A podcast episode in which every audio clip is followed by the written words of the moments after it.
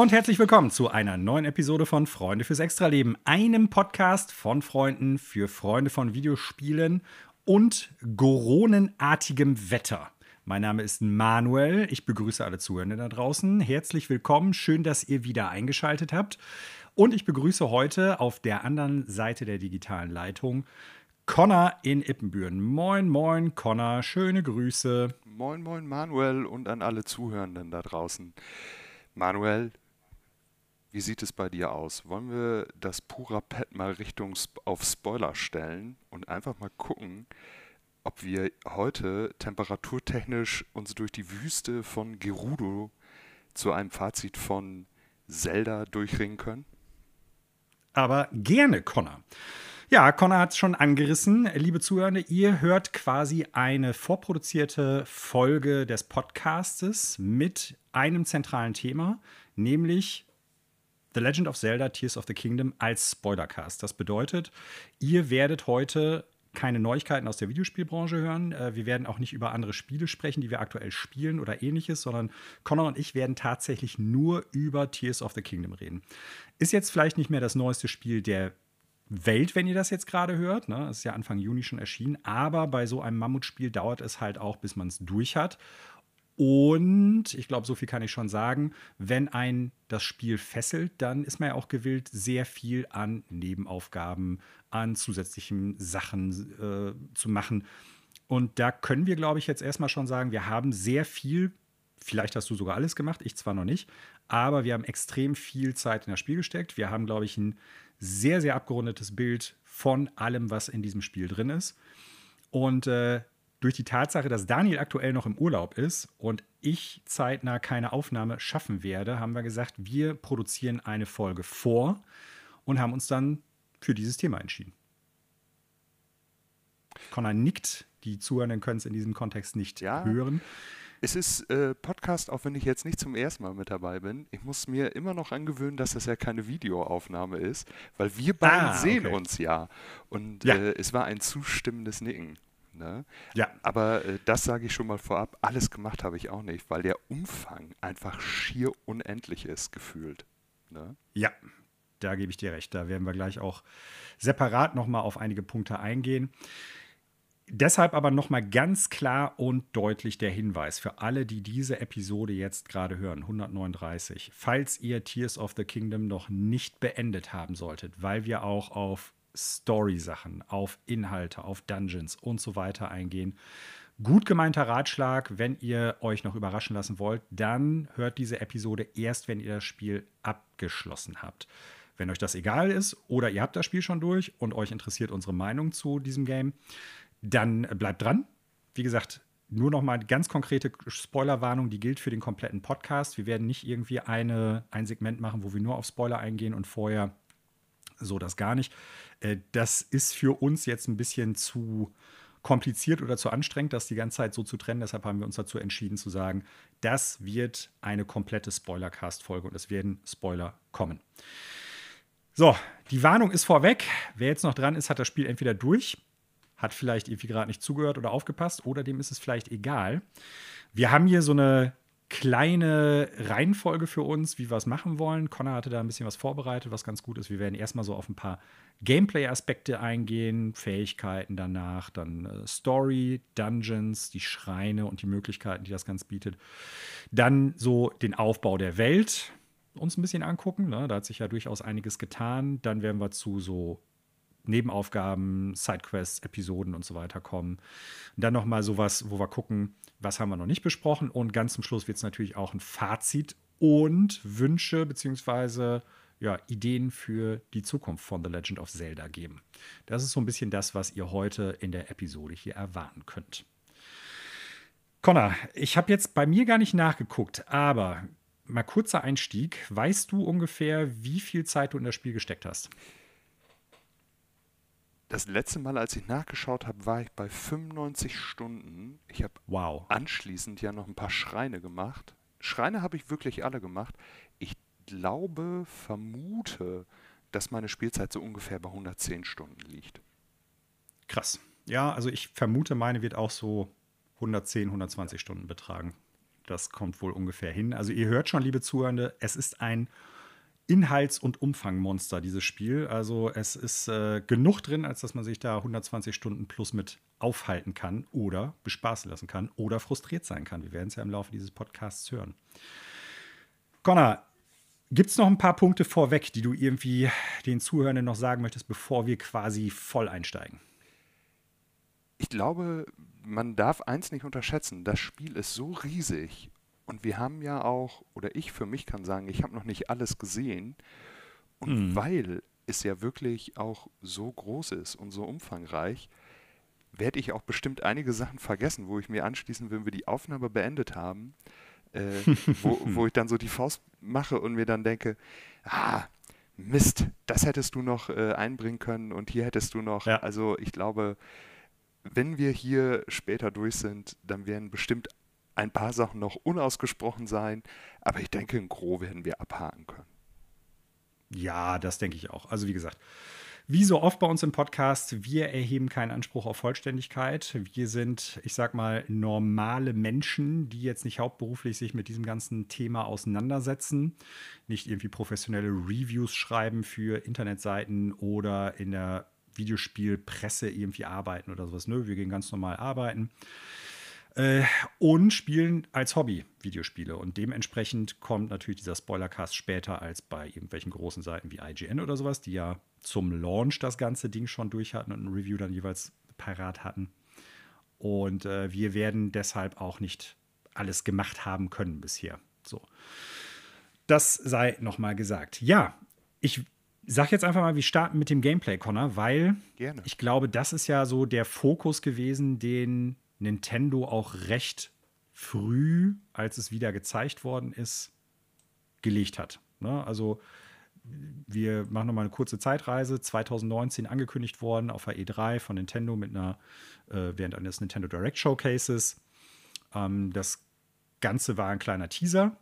Und ich muss dazu sagen, ich hatte eigentlich erwartet, dass das Spiel sehr viel früher rauskommt. Denn es hat ja jetzt im Endeffekt länger gebraucht, den Nachfolger zu Breath of the Wild zu produzieren, als jedes andere Haupt-Zelda-Spiel vorher. Ne? Also von dem jeweils vorherigen Teil bis zu dem dann jeweils aktuellsten Teil war es kürzer als jetzt von Breath of the Wild auf Tears of the, zu Tears of the Kingdom. Äh, dazu kam dann noch, dass ab einem gewissen Punkt, wo das Spiel das erste Mal wieder gezeigt wurde nach ein paar Jahren, Leute ja schon erahnt haben, okay, es wird die gleiche grundsätzliche Landkarte sein. Wir sind wieder in Hyrule. Es gibt keine, ich sage jetzt mal, äh, keine neue Welt in der Hinsicht, wo wir uns aufhalten. Was weiß ich, Termina oder sowas oder Holodrum. Nee, Hyrule. Und äh, dann wurde irgendwann auch schnell klar, es gibt zumindest irgendwie den Aspekt, dass wir uns im Himmel aufhalten werden. Das heißt, es wird irgendwelche Möglichkeiten geben, zu fliegen, zu gleiten, zu schweben, wie auch immer, uns zu teleportieren vielleicht da oben hin. Das war damals noch nicht klar. Und äh, ja, danach kam dann so dieser Gameplay-Trailer, sag ich mal, wo Eiji Aonuma, der Produzent des Spiels und äh, ich sag mal Kurator der Zelda-Serie generell bei Nintendo, präsentiert hat, dass es halt ein neue Fähigkeiten geben wird, die ermöglichen, dass man halt zum Beispiel Waffen miteinander kombiniert oder mit Items kombinieren kann. Immer zwei Sachen miteinander. Und dass es halt auch eine Baufähigkeit geben wird, um bestimmte Items miteinander, ich sag mal, zu verkleben mit der Ultra Hand und dann zum Beispiel Fahrzeuge zu bauen oder einen Ballon, einen Heißluftballon, mit dem man irgendwie schweben kann oder, oder, oder. Und dass man damit im Prinzip dann Möglichkeiten hat, zum Beispiel die Welt zu erkunden oder bestimmte Puzzle zu lösen, Abgründe zu überqueren und so weiter. Und das war ja der große Fokus. Und ähm, ich weiß nicht, welche Erwartungen hattest du damals, als du den Trailer gesehen hattest, Connor?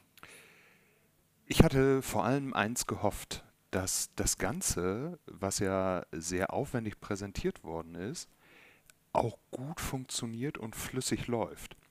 Weil mhm. wenn uns das Jahr dieses Jahr eins beigebracht hat, ist ja, dass Trailer einem vieles zeigen können, wenn das Produkt am Ende nicht stimmt und die Versprechen ja letztendlich nur so halb eingelöst werden, oder im schlimmsten Fall ja gar nicht, dann sind die tollsten Trailer und die tollsten Funktionen eigentlich auch ein Stück weit wertlos. Dementsprechend war ich ja.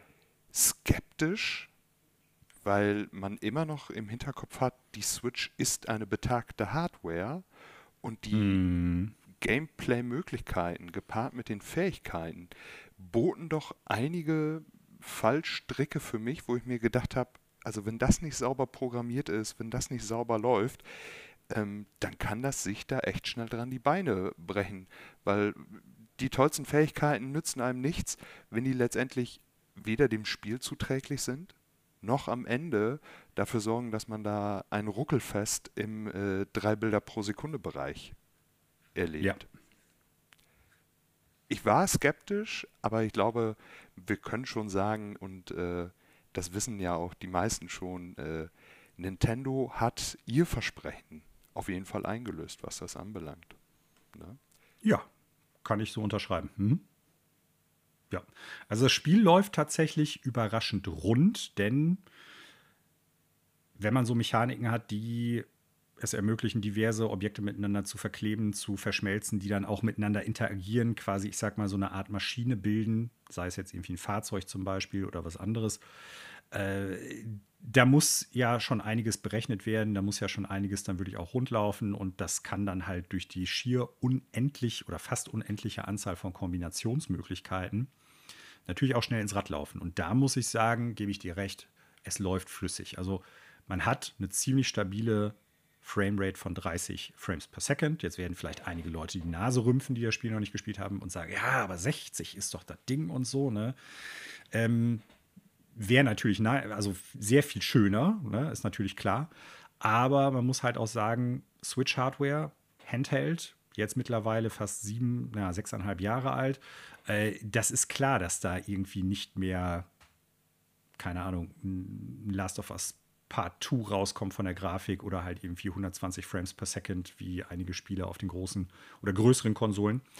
Ähm, aber ich finde dadurch, dass das halt insgesamt sehr flüssig läuft, mal abgesehen davon, wenn man die Ultra Hand benutzt, dann bricht das so ein bisschen ein von der Framerate und es gibt so ein, zwei Areale. Es ist natürlich wieder Kakariko Village, wie auch schon im Vorgänger Breath of the Wild. Da kann es mal ein bisschen runtergehen mit der Framerate. Aber abseits davon ist es echt sehr, sehr solide, was mich gefreut hat. Also das Frame-Pacing ist, ohne dass ich das jetzt messen kann, ich habe keine Geräte dafür, aber so vom, vom Spielgefühl her, vom dem, was ich sehe, würde ich sagen, ein sehr solides Frame-Pacing.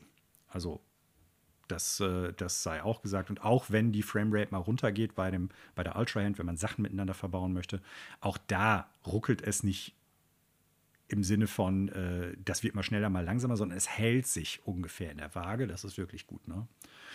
Ja. Ist, ist auch, und äh, das ist, glaube ich, auch nochmal äh, klar, weniger aufs Gameplay bezogen, aber vielleicht auch nochmal so ein kleines Lob oder auch nochmal, äh, um es positiv herauszustellen, in Zeiten von mhm. massiven mhm. Day-One-Patches und Co. Ich habe ja meine Version, habe ich ja quasi das ist die Version, die auf der äh, Cartridge war.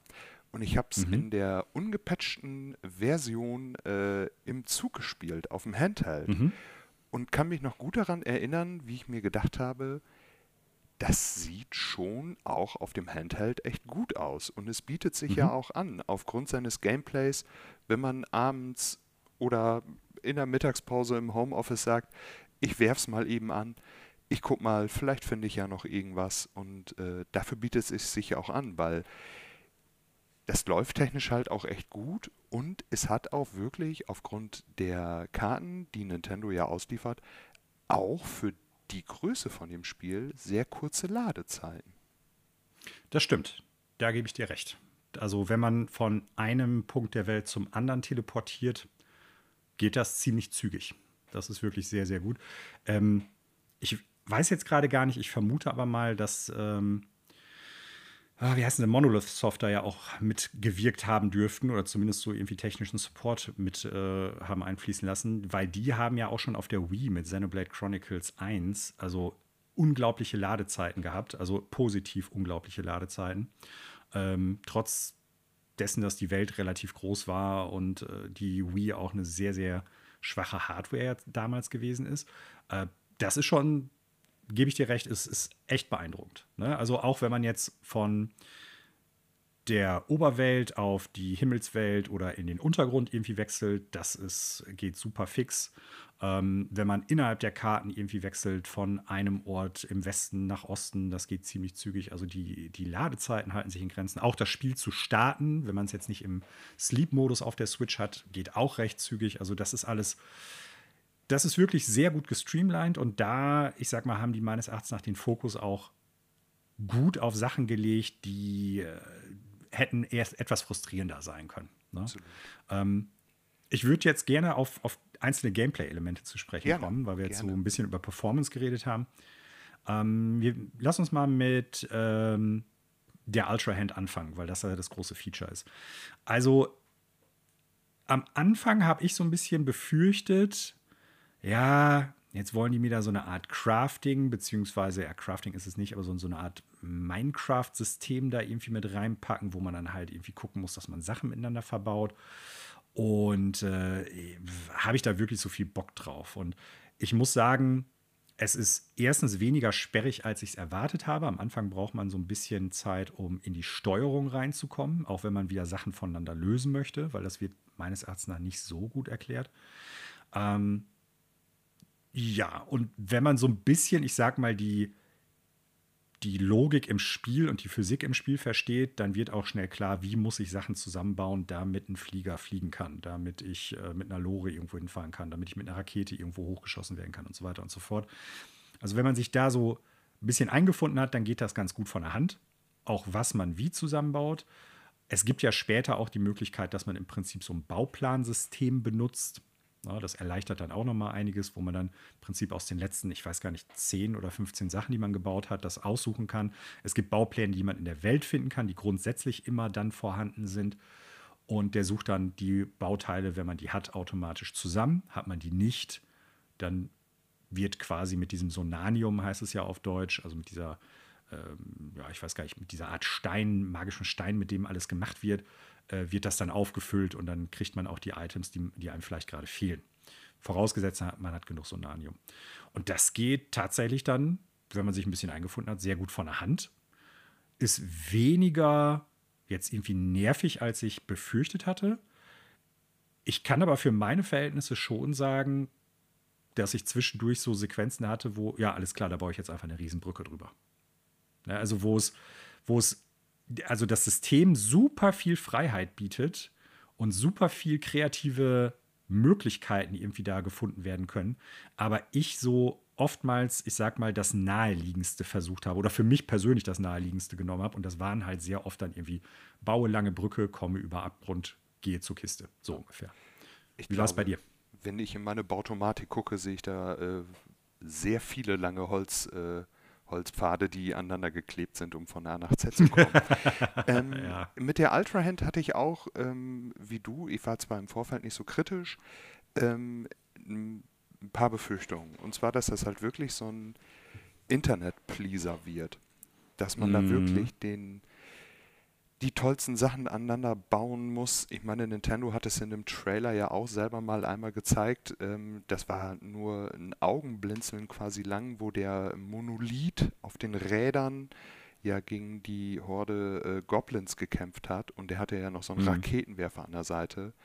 Und da habe ich mir schon gedacht, uh, also bauen schön und gut, ja, mache ich auch, aber ich möchte da jetzt nicht, wie es ja auch einige gemacht haben, dann anfangen, äh, riesige Roboter, äh, Pacific mm. Rim ähnliche äh, Kaiju-Killer zusammenzubasteln. ja. Natürlich, die Möglichkeiten gibt es, aber ich finde es gut, dass das alles optional ist, sowas ja. zu machen. Du kannst es machen, du musst es aber nicht.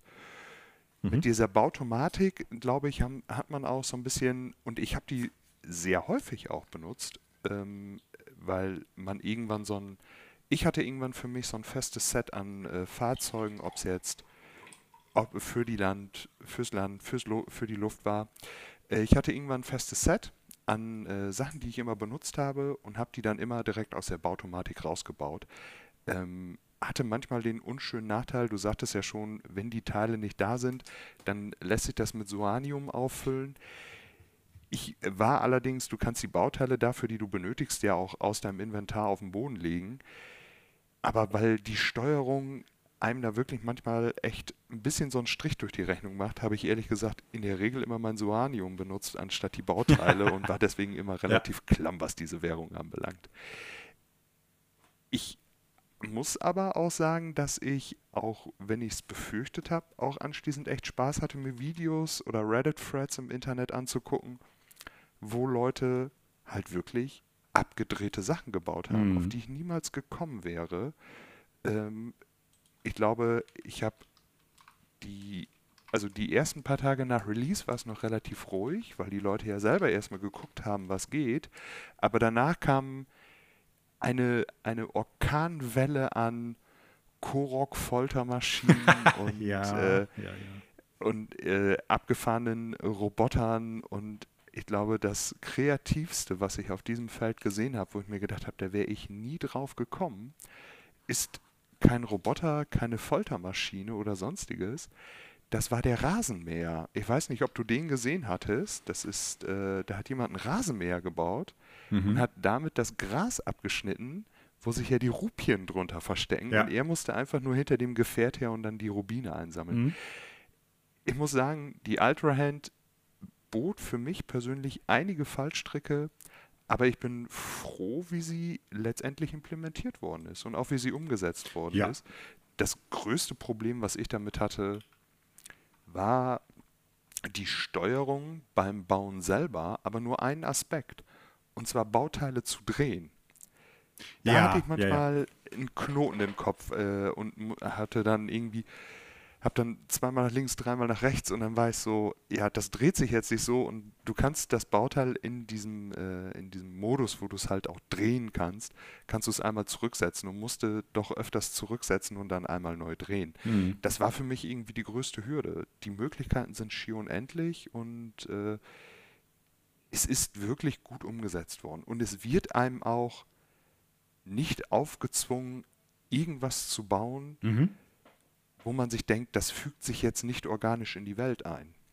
Ne? Ja. Weil ich brauche jetzt nicht äh, den äh, Laserstrahlen schießenden äh, Flugdinosaurier, hätte ich fast gesagt. ich will eher Sachen haben, wo ich sage, die passen in die Welt hinein, sei es mhm. jetzt nun Gefährte und und und. Ne? Deswegen, äh, Boot-Fallstrecke war ich aber sehr zufrieden mit. Ja. Die Problematik, die du gerade geschildert hast, mit dem, wie drehe ich jetzt was, wenn ich nach links dreh, drücke, dreht sich dann in die Richtung, die ich im Kopf habe, ja oder nein, das habe ich auch gehabt. Oder habe ich auch heute, nachdem ich jetzt so viele Stunden reingestopft habe, immer noch. Ähm, ich meine, dafür gibt es ja in anderen Spielen für zum Beispiel First-Person-Shooter-Steuerung, dass du äh, Sachen invertieren kannst oder so. Ne? Und das das äh, ist bei mir teilweise jetzt auch noch, dass ich irgendwie, ich will es nach links drehen, drücke nach links, aber es dreht sich nach rechts dadurch. Also da habe ich dann manchmal auch einen Knoten im Kopf. Ist jetzt kein, keine Sache, die wirklich äh, schwierig ist oder so, aber gerade wenn du größere Brücken baust, kann das zu Problemen führen, weil du dann nicht in die andere Richtung drehen kannst oder so. Ne? Ähm, ist aber wirklich eine Marginalie. Ich glaube schon, dass das durchaus, und das habe ich früher im Podcast ja schon auch gesagt, eine bewusste Entscheidung war, so eine Mechanik mit reinzunehmen, nicht nur weil es einfach kreativ ist, sondern weil es auch also wirklich einen Automarketing-Effekt hat. Ne? Die Leute, und das haben wir dann ja kurz nachdem es erschienen ist auch gesehen, die werden auf Twitter, die werden auf Twitch, die werden auf YouTube Videos hochladen oder Snippets, wo die halt abgefahrene Sachen zusammenklöppeln mit der Ultra Hand und äh, das ist halt freies Marketing. So, ne? Das ist, äh, das ist schon ja, clever vom Marketing-Standpunkt, aber auch eine interessante natürlich Spielmechanik.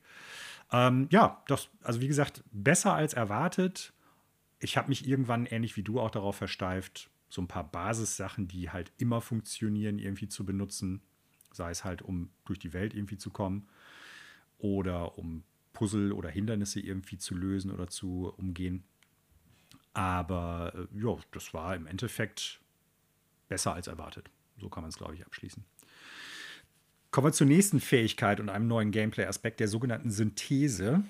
Das hat mich ja ein bisschen gewundert, dass die gesagt haben, wir machen da eine eigene Fähigkeit raus, weil jetzt mal ganz ernsthaft, eigentlich ist es ja das gleiche wie Ultra Hand. Ne? Also Synthese bedeutet im Endeffekt eine Waffe mit irgendeinem anderen Gegenstand oder mit einer anderen Waffe verschmelzen. Und äh, man kann dann immer zwei Sachen kombinieren. Man kann die auch wieder lösen. Man hat dann die Basiswaffe in der Regel noch aber man hat halt einfach einen zusätzlichen Reiter wo man es dann auswählen muss. Und ich bin da manchmal ein bisschen durcheinander gekommen, weil auch da im Kopf das so für mich das Gleiche ist. Ne? Wird ja auch grafisch ähnlich dargestellt, dass es halt mit diesem grünen Kleber dann zusammengeklebt ist.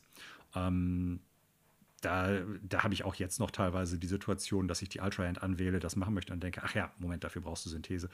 Ich weiß nicht, ob man es hätte irgendwie mit einer Fähigkeit lösen können oder ob das halt irgendwie auch so programmiertechnische Gründe hatte, warum die gesagt haben, wir müssen das voneinander trennen. Keine Ahnung, vielleicht weil man sonst das Problem gehabt hätte, dass man halt Waffen mit fünf anderen Waffen kombiniert oder sowas und das dann natürlich wieder schwieriger gewesen wäre, das irgendwie dann animationstechnisch hinzukriegen und die Frage, wie stark wird die Waffe.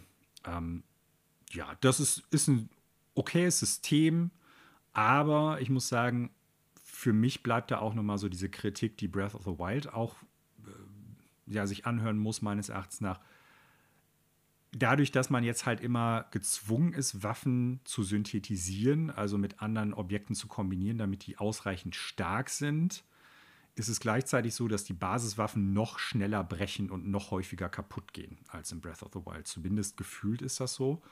Und äh, das hatte ich damals schon kritisiert beim ersten Teil. Ist so ein System, ich finde es okay, dass Waffen kaputt gehen können. Aber im Prinzip hast du halt bis auf das Master-Schwert und vielleicht noch ein, zwei andere Rüstungen und Fähigkeiten und Items nichts Nachhaltiges. Und das klingt jetzt vielleicht ein bisschen blöd, so nach dem Motto, ja, in Hyrule wird alles auf den Müll geschmissen, darum geht es mir gar nicht. So, es geht mir eher darum, ähm, wenn man eine Truhe aufmacht irgendwo, nachdem man ein Rätsel gelöst hat, nachdem man einen Dungeon irgendwie beendet hat oder irgendwie eine kleine Höhle gefunden hat oder sowas, dann kriegt man halt grundsätzlich ein Wegwerfobjekt. Und das finde ich ein bisschen schade, so, wenn ich das halt mit anderen äh, Abenteuerspielen, RPGs oder sonst was vergleiche, in der Regel kriegt man oft auch häufiger mal eigenständige Sachen. Und das ist so eine Sache, die ist bei Tears of the Kingdom noch stärker. Es ist nicht so, dass das meinen Spielfluss in irgendeiner Art und Weise gestört hat. Und auch da gibt es ja so eine, ähm, ähnlich wie bei Bethesda-Spielen, dass je mehr du im Spiel gemacht hast, je mehr Herzen du hast, je mehr Schreine, Dungeons, Höhlen und du so abgeschlossen hast, desto stärker werden ja auch automatisch die Gegner. Es gibt da so ein Auto-Level-System für die Gegner. Ähm, und die lassen dann natürlich auch Items fallen, die dann stärker sind, wenn du die mit der Waffe kombinierst als am Anfang. Aber nichtsdestotrotz gibt es Situationen, wo man eine Truhe aufmacht, nachdem man 70 Stunden schon gespielt hat und man kriegt irgendein Item, womit man gar nichts mehr anfangen kann, weil es halt irgendwie ein Synthese-Item ist, was eigentlich für den Start gedacht war oder so. Ne? Und das ist so, das sind so diese, diese zwei Punkte, die ich ein bisschen kritisieren muss. Ansonsten finde ich, geht auch das gut von der Hand, wenn man es erstmal drauf hat. Ja, es ist äh, vor allem auch, du wählst die Fähigkeit aus ähm, in, aus deinem Auswahlrad, drückst einmal die linke Schultertaste und äh, bist dann automatisch in diesem Synthesemodus drin und kannst dann auswählen, propfe ich das jetzt auf meine auf mein Schild oder auf mein Schwert.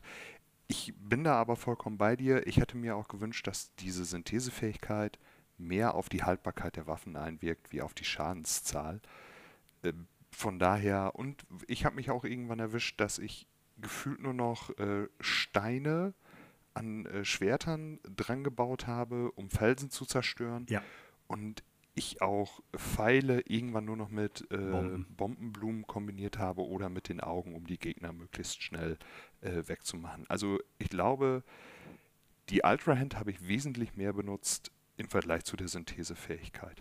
Ja, die Synthesefähigkeit, also ich sag's mal so, wenn es mehr Schwerter geben würde oder mehr Waffen wie das Master Schwert, was im Prinzip nicht komplett kaputt gehen kann, sondern sich wieder auflädt oder sowas und äh, du musst dann zwischendurch wechseln, dann hätte ich sehr wahrscheinlich die Synthesefähigkeit so gut wie gar nicht benutzt. Vielleicht am Anfang, aber sobald du dann halt mehrere Waffen hast. Ich meine, auch da ist mir bewusst, dass Nintendo dann sagt, ja, deshalb machen wir auch wenige Sachen, die halt nachhaltig sind, weil sonst wird natürlich die Fähigkeit nicht mehr benutzt. Aber man hätte ja auch sagen können, es gibt halt ein paar Basisschwerter, die du finden kannst, die jetzt nicht irgendwie super stark sind, aber die zumindest bleiben. Und es geht im Prinzip das kaputt, was du damit synthetisierst. Also wenn du jetzt irgendwie einen silbernen äh, Moblin, silbernes Moblin-Horn da drauf packst, dann geht halt das Horn wieder kaputt, aber das Basisschwert behältst du, weil das nicht kaputt geht. Oder du kannst es irgendwo, wäre auch eine Möglichkeit gewesen, du behältst halt das zerbrochene Schwert und das kannst du halt bei irgendeiner Schmiede, bei einem Goronen zum Beispiel, in Goronia dann äh, reparieren lassen und dann kannst du es wiederverwenden das hätte mir ein bisschen besser gefallen, weil es dann auch nochmal so diese Belohnung, wenn man sowas aus, einem, aus einer Quest kriegt, aus einer Truhe zieht oder sowas, wäre nochmal ein bisschen, bisschen interessanter in dem Kontext gewesen. Ne? Ähm, Absolut. Ja, ansonsten, wie gesagt, die, die Kombinationsmöglichkeit auch da ziemlich hoch.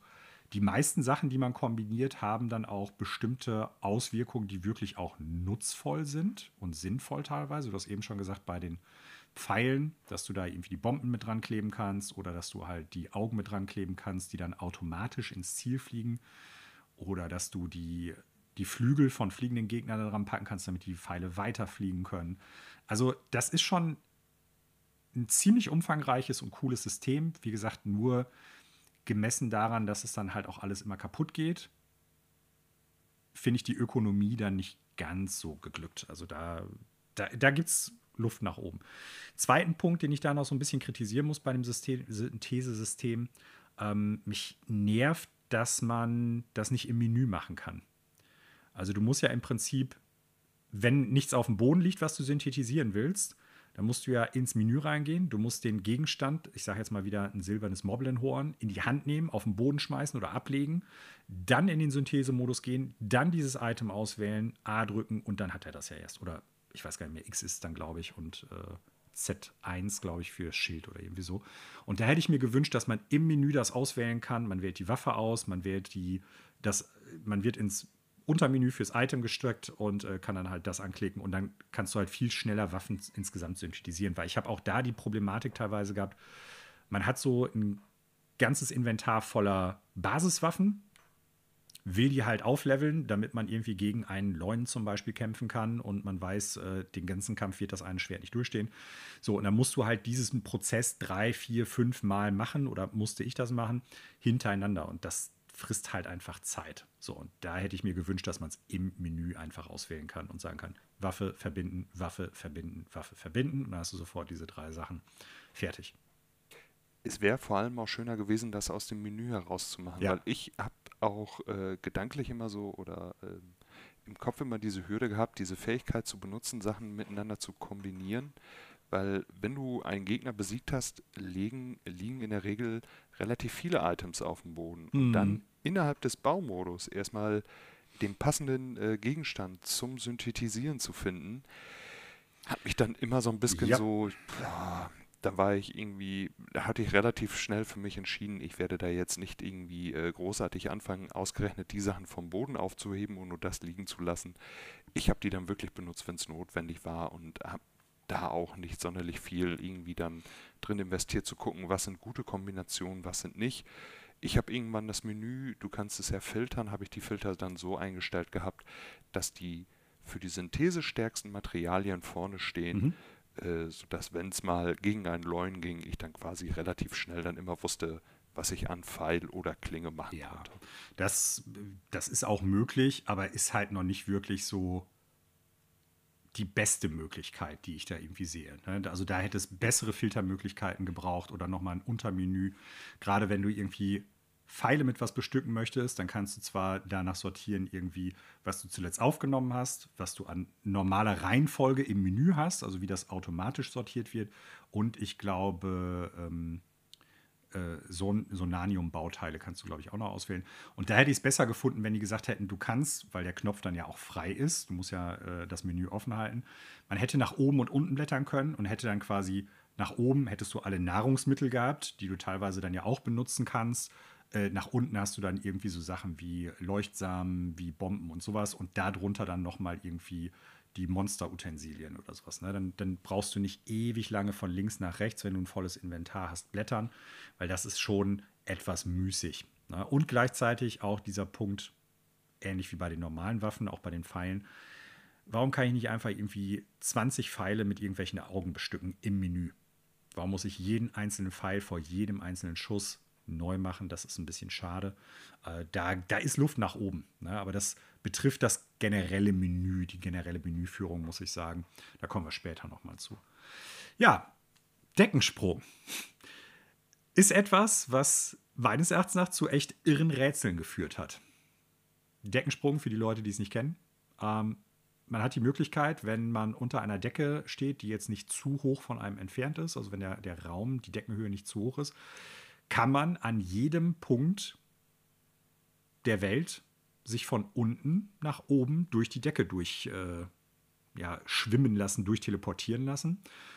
Und das geht dann auch wirklich aus einer Höhle raus, bis man wieder direkt darüber auf der Landkarte, auf der Oberwelt auskommt. Und äh, das ist, ich glaube, technisch beeindruckend. Ich weiß jetzt gerade gar nicht, wie gesagt, ich bin da Laie, wie das genau funktioniert. Man erinnert sich, vor irgendwie anderthalb oder zwei Jahren hatte Nintendo ja dieses Patent dafür irgendwie rausgehauen. Da war dann ja schon die Frage, könnte das fürs neue Zelda was sein? Und es ist fürs neue Zelda was gewesen. Und was soll ich sagen? Also eine interessante Mechanik, eine coole Idee, wie man schnell wieder aus Dungeons, aus Höhlen und sonstigem rauskommen kann, ohne dass man immer teleportieren muss und äh, dann irgendwie an einem anderen Ort in der Welt ist. Und ich fand auch ein paar interessante Rätsel gab es da durchaus bei. Ja, absolut. Und äh, es ist technisch auch insbesondere äh, beeindruckend, weil man wählt diese Fähigkeit aus, aktiviert sie und es wird einem dann sofort gesagt, hier kannst du auftauchen. Und dann hat man ja quasi, während er taucht, hat man äh, nur einen kurzen Ladebildschirm und ist dann quasi genau dort. Hat einmal bei mir zu einer witzigen Situation geführt, dass ich mich aus einer Höhle rausgesprungen habe, bin in einem Sumpf gewesen und äh, habe mir gedacht, ja, was kann denn schon falsch gehen? Und bin auf Auftauchen gegangen und bin tatsächlich im Sumpf ertrunken. ähm, ah, witzig. Das äh, hatte ich dann allerdings weniger bedacht.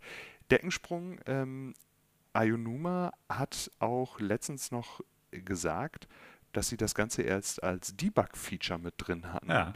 Und das Ganze dann echt cool fanden. Und ich muss wirklich sagen, es ist mit einer meiner liebsten neuen Fähigkeiten, ja. die sie mit reingebracht haben. Absolut. Gebe ich dir recht. Und es ist auch eine der Möglichkeiten, wo ich sage, das ist zwar meine liebste, aber es ist zeitgleich auch die, die abseits von Rätseln dir niemals aufgezwungen wird, wie eigentlich alle anderen Fähigkeiten auch, weil du kannst ja immer noch den Weg wieder zurückgehen, ja. anstatt äh, dich da jetzt einfach schnell äh, wieder raus zu äh, teleportieren. Mhm. Deswegen äh, fand ich wirklich cool und äh, selbst nach gefühlt 5000 Mal Deckensprung diese Animation wie Link wie ein äh, Delfin ja. durch die Decke taucht, die wird halt einfach nicht, äh, nicht alt, weil ich finde, das sieht, äh, das ist gut animiert und es hat auch dazu geführt, dass ich das auch in Kämpfen manchmal benutzt habe. Mhm.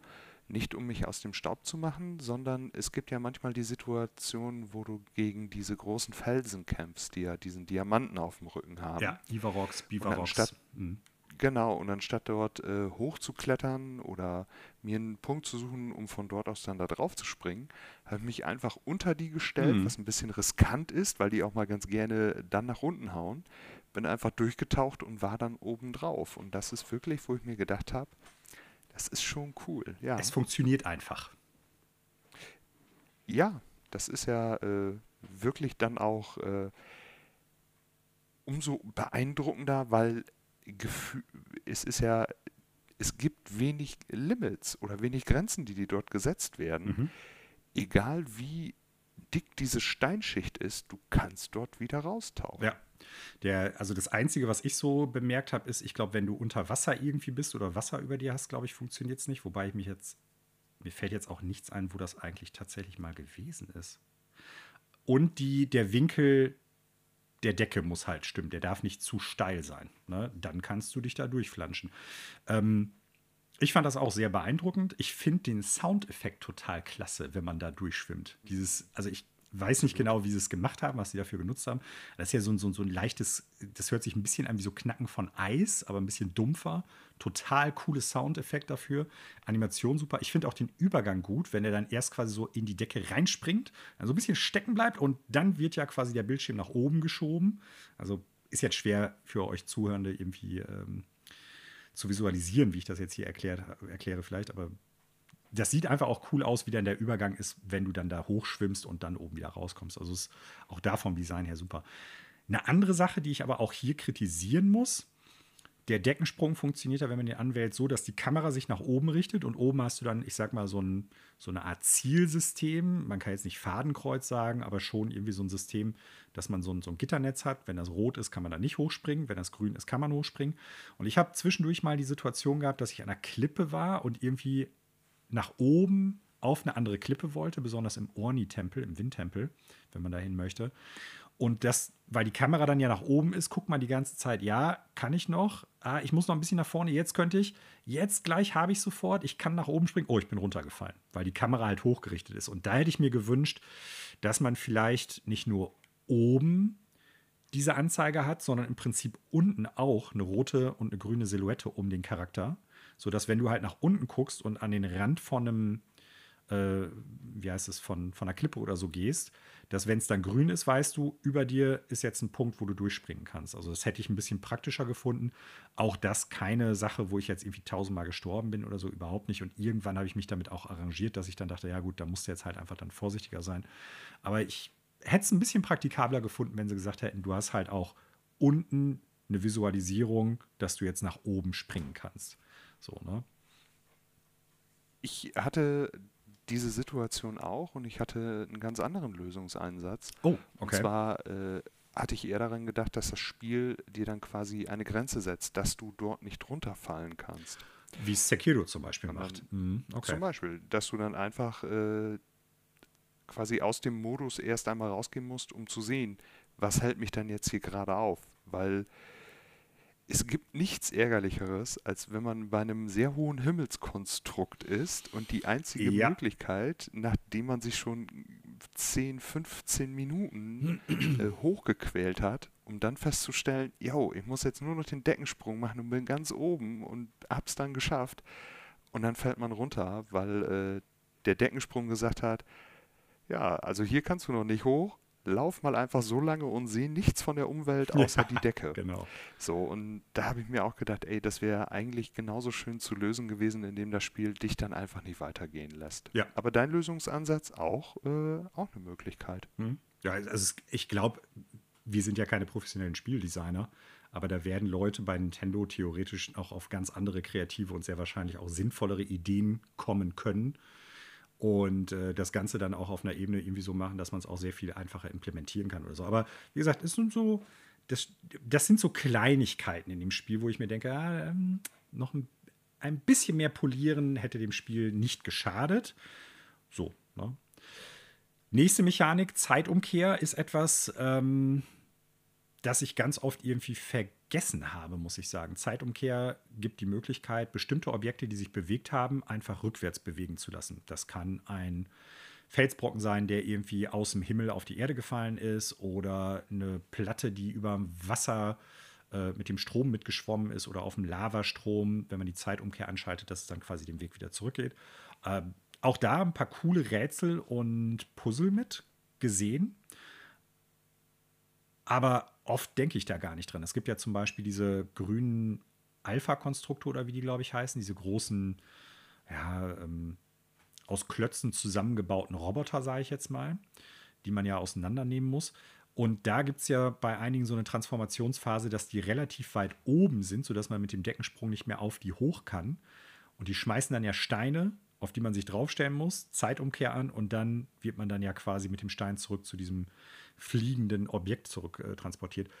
Das hat am Anfang gedauert, bis ich mir das immer wieder vor Augen halten konnte oder bis ich da immer automatisch dran gedacht habe, ja, Moment mal, du kommst mit der Zeitumkehr da ja hoch. Oder du kannst halt hier an der Stelle, weil du jetzt noch nicht irgendwie die Bauteile hast oder deine Ausdauer noch nicht reicht dafür, mit dem Stein, der jetzt in die Wüste gefallen ist, stellst dich drauf, machst Zeitumkehr an und dann kommst du oben auf die Himmelsinsel. So. Also, das ist die Fähigkeit, die ich, glaube ich, am seltensten benutzt habe, die ich trotzdem sau cool finde. Ähm, ich habe die zum Beispiel nie in Kämpfen benutzt. In einem der Trailer sieht man ja, wie man äh, irgendwie so eine, so eine Metallkugel rückwärts rollen lassen kann, sodass dann halt Leute davon getroffen werden oder Gegner. Äh, da habe ich die nie benutzt, muss ich sagen. Außer bei, wie heißen die, bei äh, Boss-Bocklins. Das sind ja diese, diese großen ähm, Bockblins, die mit Steinen schmeißen. Die habe ich dann teilweise dann damit zurückfallen lassen auf die. Ne? Also auch das eine, eine interessante Fähigkeit, aber von mir mit die am wenigsten häufig genutzte. So, ich habe die auch wirklich nur benutzt in den äh, Schreien, wenn das Rätsel es dir halt gezwungen hat. Oder Mm. das Rätsel dir gesagt hat, dreh mal die Kugel damit zurück. Ich kann mich nicht daran erinnern, die jemals in, in der offenen Welt benutzt zu haben. Also es gab dafür nie die Notwendigkeit, weil du mit den äh, anderen Fähigkeiten schon so mächtige Tools an die Waffe, Mm. äh, äh, an die Hand gedrückt bekommst, dass du in der Regel auch alles mit äh, eigener Waffengewalt lösen kannst, anstatt da jetzt irgendwie das Fass oder den kleinen, äh, den kleinen Stein wieder zurückzuschleudern. Äh. Mhm. Also da, da habe ich nie die Notwendigkeit für gesehen. Ähm, ich fand das auch, das sah in den Trailern cool aus, aber ich habe es auch nie benutzt und da wird es wahrscheinlich auch mega coole Möglichkeiten geben. Schätze ich auch, Ich, ja.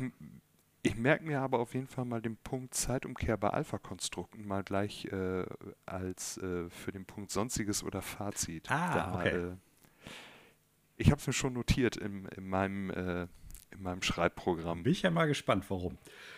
Ja, ansonsten habe ich nichts mehr zur Zeitumkehr zu sagen. Es gibt ja noch diese, die optionale Fähigkeit Bautomatik. Wir haben da eben schon drüber gesprochen. Das ist im Endeffekt einfach nur ein, eine Liste von den zuletzt gebauten Sachen, die man zusammengeklöppelt hat und halt der gefundenen Baupläne, die es in der Welt gibt.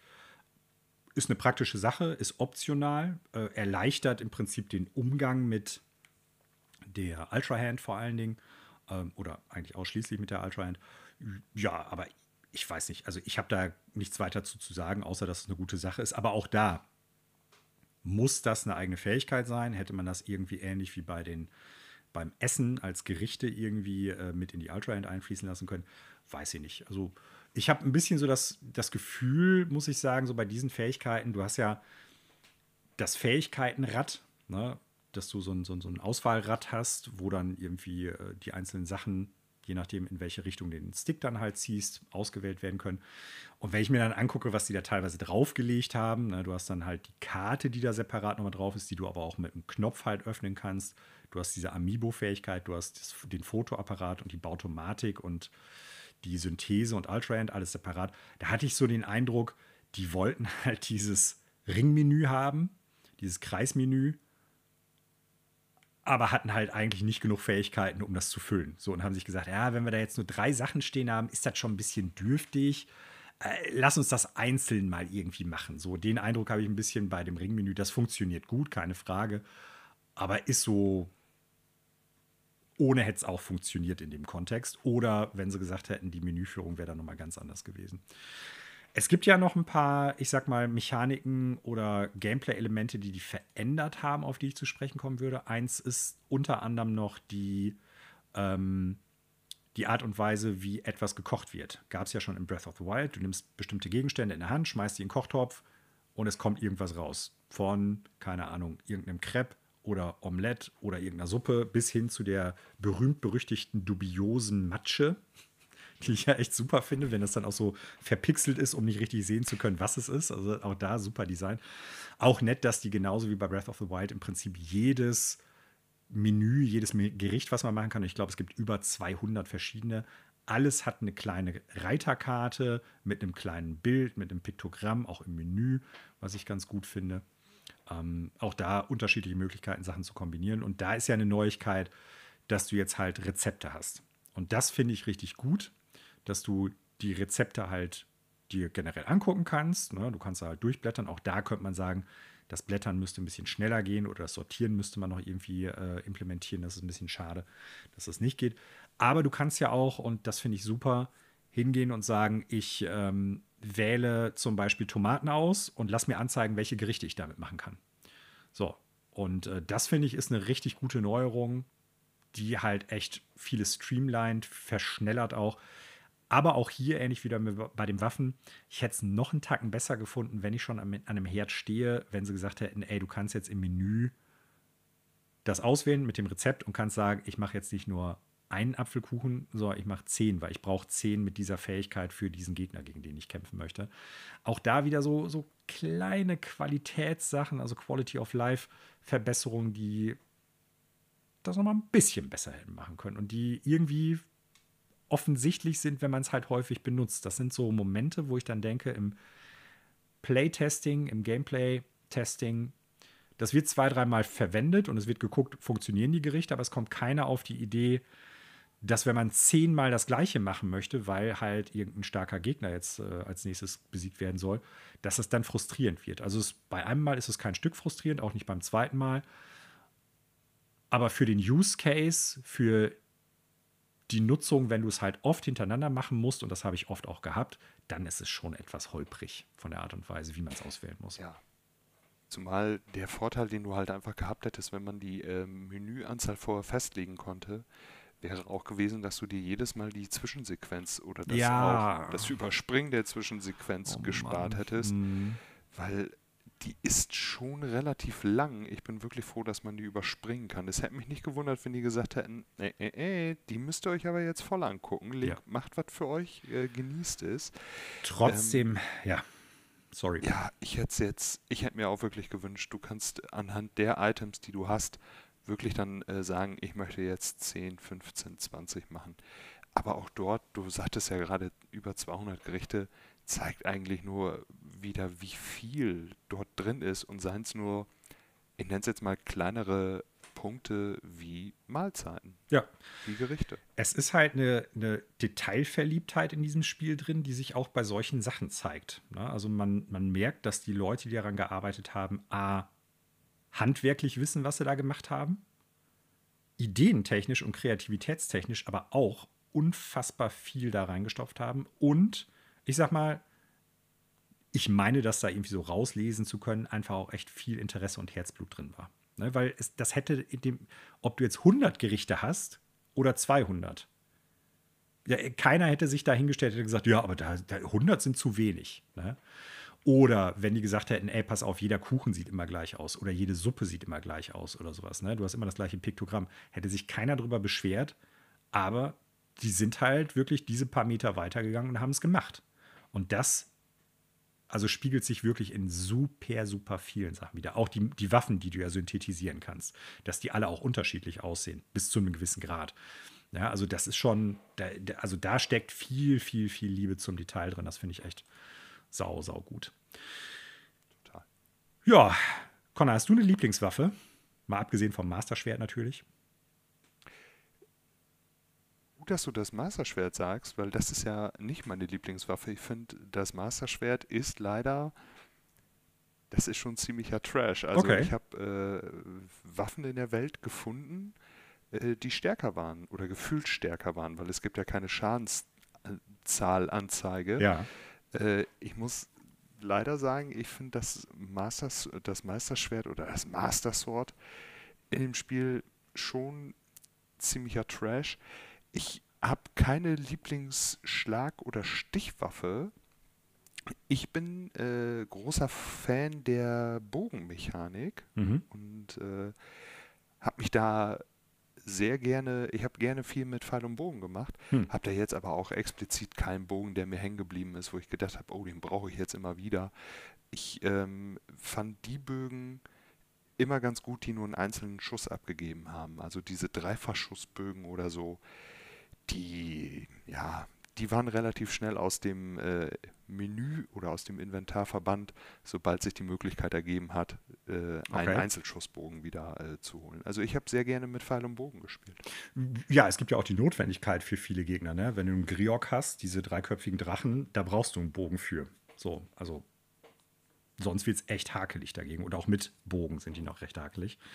Ähm, ich fand die Meerschussbogen total cool, weil die ja nur ein Item und einen Pfeil jeweils verbraucht haben. Also du hast im Prinzip keine Nachteile und nur Vorteile. Ah, irgendwie, nee, fühlte sich nicht richtig an. Aus So Prinzip. ein bisschen Connor. wie, wie alkoholfreies Bier. Gibt's sowas? Okay. Ähm, ja, Gerüchteweise. Also, ich finde das Master-Schwert gut, weil es halt nicht kaputt geht und was Besonderes dadurch natürlich ist. Aber ich gebe dir recht, es gibt andere Waffen, die mehr Schaden machen. Und auch das finde ich okay, weil dann natürlich so das, das Trade-off für diese Waffe ist, die geht dann irgendwann theoretisch auch kaputt oder du kannst sie nicht weiter benutzen. Das Master-Schwert muss dann ja ruhen. Du kannst es nicht unendlich oft benutzen. Auch das ist okay in dem Kontext. Ähm, die stärkste Waffe, die ich irgendwann mal synthetisiert habe, ich kann jetzt aber gar nicht mehr genau sagen, was es war, war mit einer Angriffskraft von 107. Die habe ich auch nur einmal hingekriegt. Und das war schon, da habe ich ordentlich mit heimgeleuchtet. Das war echt ganz Ah, gut. Also 107, ich kann mich einmal erinnern, ich hatte mal 78 und Ja. habe mich schon gefühlt wie der krasseste Typ in ganz Hyrule. Und äh, leider äh, auch dort die, äh, ja, die Mechanik des äh, Kaputtgehens hatte sie sich dann aber auch relativ schnell geschnappt. ja, da hat man nicht lange Freude dran an den Sachen, das muss man schon Nee. sagen. Es ist immer, es ist cool, wenn man was Mächtiges, was Starkes synthetisiert hat. Es ist dann aber umso ärgerlicher, wenn es einem dann wieder genommen wird nach kurzer Zeit. Genau. Sollen wir mal zur Story gehen, Connor? Gerne. Das ist ja etwas, wo ja, ich bei Breath of the Wild nicht unbedingt richtig enttäuscht war. Ich fand die Zwischensequenzen in Breath of the Wild alle saugut. Ich finde auch die deutsche Synchro, bis auf ein, zwei Ausnahmen in Breath of the Wild, auch schon gut. Und ich finde, das trägt sich auch bei Tears of the Kingdom weiter durch. Ne? Also ich fand die Zwischensequenzen alle sehr cool inszeniert. Auch die deutschen Sprecher wieder super. Ähm, mit Ausnahme von äh, Junobo, dem Goron, den man quasi als äh, Komparse an die Seite gestellt bekommt. Ähm, die Story an sich fand ich auch nett erzählt und auch ganz interessant.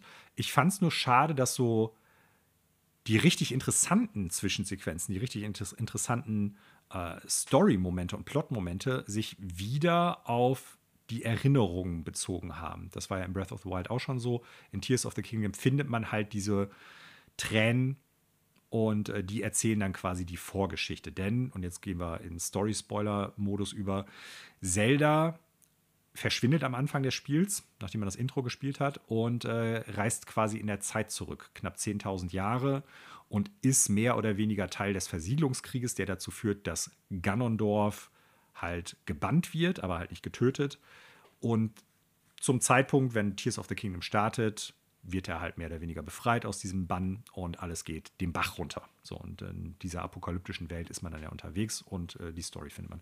Aber die, die Zwischensequenzen, die man dann halt quasi von Zelda sieht, vor knapp 10.000 Jahren, wenn die so auf Rauru trifft und ähm, ich weiß gar nicht mehr, wie die Königin heißt, ich glaube Sonja, ähm, das ist alles, das ist super cool inszeniert, das gefällt mir gut. Da gibt es auch ein paar Mysterien, die da aufgebaut werden, die ich ganz interessant finde. Ne? Also wer ist dann zum Beispiel jetzt die letzte Weise gewesen, die man dann noch finden kann, wenn man die ersten vier schon hat? Auch so, wenn man die Weisen findet in der Hauptstory, wie die dann erzählen, ja, damals der Versiedlungskrieg und ich war dabei und so. Das ist echt cool inszeniert, das gefällt mir super. Das macht Spaß. Ähm, davon hätte ich mir durchaus noch ein bisschen mehr gewünscht. Und äh, ich habe es hier im Podcast auch schon mal gesagt, zeigt für mich einfach eine Zelda-Serie in diesem Grafikstil, mit diesem Erzählstil auch, könnte richtig gut funktionieren, glaube ich. So als Absolut. Zeichentrickserie, ich hätte da richtig Bock drauf. Total. Ich äh, finde auch den Look und auch die Art, wie diese Zwischensequenzen sind, äh, die sind nicht nur gut inszeniert, die haben auch die passende Länge. Ja, Den wirklich größten Kritik Kritikpunkt, den ich daran hege, ist ja, dadurch, dass du diese Sequenzen ja kriegst, indem du diese Drachentränen findest, mhm. ist dadurch, dass dir nicht gesagt wird, geh mal in die Richtung, dort könnte was sein, sondern du hast von Anfang an die Möglichkeit, zu jeder hinzugehen, sodass du im Verlauf der Story gelegentlich durch diese Zwischensequenz gespoilert wirst auf Ereignisse, die dir erst in einer kommenden Zwischensequenz äh, gezeigt werden Mhm. oder dass auf Geschehnisse Bezug genommen wird, die du erst in einer Rückblende siehst, die du erst später zu sehen bekommst. Natürlich, du hast die dann als Reiter im Inventar, du könntest sie dir nochmal chronologisch angucken, aber ich hätte mir wirklich gewünscht, dass man gesagt hätte, geh dahin, du kriegst Sequenz 1, oh, du hast jetzt das gefunden, jetzt kriegst du Sequenz 2, sodass einem das, ähm, dass einem das Spiel nicht selber spoilert. Ja. Weil ich glaube, wenn man äh, zuallererst, aus welchen Gründen auch immer, einer der vorletzten, wo der, ähm, wo der Twist quasi rauskommt, dass äh, Zelda und das äh, Meisterschwert quasi der weiße Drache sind. Äh, ich glaube, wenn man die zuerst gefunden hat, dann könnte man schon ein bisschen gefrustet sich in den Sessel zurücklehnen und sagen, ja gut, also jetzt Mhm. kann ich noch herausfinden, wie das passiert ist, aber ich hätte vielleicht auch gerne erst gewusst, was dazu geführt hat. Mhm. Ja, gebe ich dir recht, kann ich auch nachvollziehen. Ich habe die zum Glück mehr oder weniger in einer Reihenfolge gemacht, wo nichts gespoilert worden ist für mich. Aber theoretisch ist es möglich, dass du diese Sache, dass Zelda sich opfert, um zum Weißdrachen zu werden, oder dass du die Sequenz siehst, wo klar ist, Zelda ist in der Zeit zurückgereist, weil das wird ja nur durch diese Tränen erstmal deutlich. Ne? Ähm, ja, das, äh, das, das kann passieren. Mir ist es zum Glück nicht passiert, deshalb war das für mich jetzt kein, kein Kritikpunkt, über den ich überhaupt nachgedacht habe, aber da hast du tatsächlich recht. Eine interessante andere Möglichkeit wäre gewesen, dass bestimmte Aspekte von diesen Visionen, die man hat oder diesen Erinnerungen, äh, verschwommen sind, wenn man halt die vorherige Erinnerung noch nicht hat. Weißt du, sodass du nicht genau weißt, was sehe ich da eigentlich konkret? Also du kannst schon was sehen, du siehst Charaktere, die auftauchen, aber vielleicht ist der Ton an bestimmten Punkten irgendwie ein bisschen dann irgendwie, dass du es nicht richtig hören kannst oder ist gestört oder verzerrt. Und das Bild auch, wenn jetzt zum Beispiel Zelda dann äh, den Stein der Weisen, den, den, ich weiß gar nicht, wie heißt das nochmal? Weisenstein oder so, also der Zeit dann halt schluckt, um zum Drachen zu werden, damit sie das Master-Schwert über 10.000 Jahre lang bewahren kann, bis es dann in der Zukunft bei Link wieder ankommt. Ähm, wenn das halt irgendwie dann auch verzerrt wäre als Bild, dass man nicht genau weiß, was passiert da oder wer macht es jetzt gerade oder sowas, ne? Das wären Sachen gewesen und dann später findest du quasi die, die vorherige Erinnerung, die darauf aufbaut oder worauf das aufbaut und dann kriegst du halt einen Hinweis, dass dann irgendwie ein kleines Ausrufezeichen in der vorher gefundenen Sequenz in dem Menü irgendwie drin ist, dass du weißt, oh, jetzt hat sich da was freigeschaltet. Ne? Ähm, das wäre eine, eine fände ich, eine sehr coole Idee gewesen. Gleichzeitig ist halt die Frage, weil die Sequenzen laufen ja nicht in Echtzeit ab, sondern das sind ja vorgerenderte Sequenzen mit den, ja, in-Engine, sagt man, glaube ich, mit, mit den äh, Assets und mit den Inhalten aus dem Spiel jeweils man hätte dann unter Umständen natürlich jede Zwischensequenz zwei, drei, viermal haben müssen mit unterschiedlich reduzierten Bildanteilen und so. Weiß ich nicht, ob das dann alles noch auf eine Cartridge gepackt hätte, äh, gepasst hätte, weil FMV natürlich dann in dem Zusammenhang äh, viel Speicher frisst. Und da muss man auch sagen, die vorgerenderten Sequenzen sind cool inszeniert, sehen auch gut aus vom Design. Aber die benutzte Kompressionsrate oder der, der Kompressionspunkt ist äh, teilweise etwas low. Ne? Da hast du halt ziemlich viel so Makro-Blocking und Artefakte drin. Das ist ein bisschen schade. Ne? Also, weil dann, das bleibt so ein bisschen hinter den Möglichkeiten zurück, was es hätte sein können, wenn die einfach gesagt hätten, ey, bessere Kompression, vielleicht eine größere Cartridge, wo das alles drauf passt. Da hätte man auch noch mal einen kleinen Tacken bessere Qualität bei den Zwischensequenzen gehabt. Ansonsten muss ich sagen, Storyverlauf für das Spiel hat mir auch gut gefallen. Ne? Dass man so ein bisschen so über die Landkarte gescheucht wird, so auch analog zu den Missionen, die man dann ja kriegt. So, ja, ich habe gehört, da und da ist was. Äh, guck mal irgendwie in den vier Regionen hier und äh, untersuch mal die Kranzruinen in Kakariko oder ähm, guck mal, was bei den Soras los ist und so. Das hat mir alles ganz gut gefallen, dass man so ein bisschen dieses Globetrotting-Abenteuer dabei hat. Ähm, ich fand die, die Auflösung in Anführungsstrichen und die, die, die Zwischenauflösung, nenne ich es mal. Irgendwann wird man ja, wenn man so äh, Teile der Hauptquest erledigt hat, ins Schloss Hyrule geschickt. Trifft dann auch auf Ganondorf, beziehungsweise auf, äh, ich sag mal, Ganondorf in Geister, beziehungsweise Schattenform. Und äh, dann ist aber klar, nee, das war es noch nicht und du musst noch ein bisschen mehr machen. Es gibt noch eine fünfte Weise, die du finden musst, äh, nachdem man erst denkt, gibt es nicht oder es gibt nur die vier, die man bisher gesehen hat. Und äh, dann gibt es ja noch mal einen, einen Teil des Abenteuers, was sich vorher so noch nicht abgezeichnet hat. Hat mir ganz gut gefallen. Ich fand so das letzte Drittel oder das letzte Viertel der Story, wenn man dann quasi unter Schloss Hyrule ist, in diesem Miasma-Ding, äh, das hat sich ein bisschen gezogen. Das hätte kürzer sein können. Aber dafür fand ich im Endeffekt die Auflösung der Story mega gut. Ne? Also, Absolut.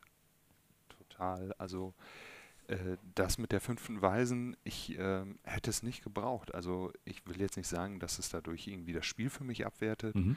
Aber ich habe mir auch schon gedacht, boah, also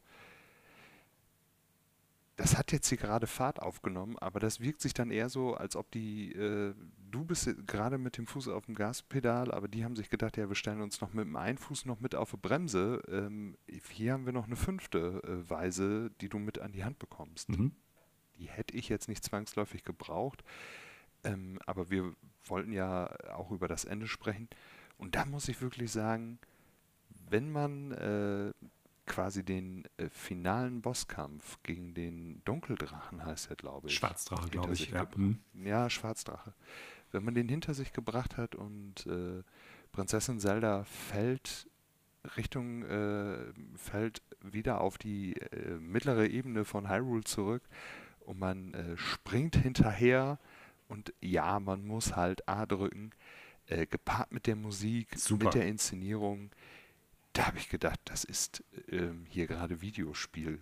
Magie, die dir dort auf, auf die Netzhaut projiziert wird. Also das war wirklich ganz hervorragend und da war ich dann auch ein bisschen versöhnlicher, was den fünften Weisen angeht. Ja, also ich fand das Ende auch super stimmungsvoll, super stimmig auch, guter Abschluss.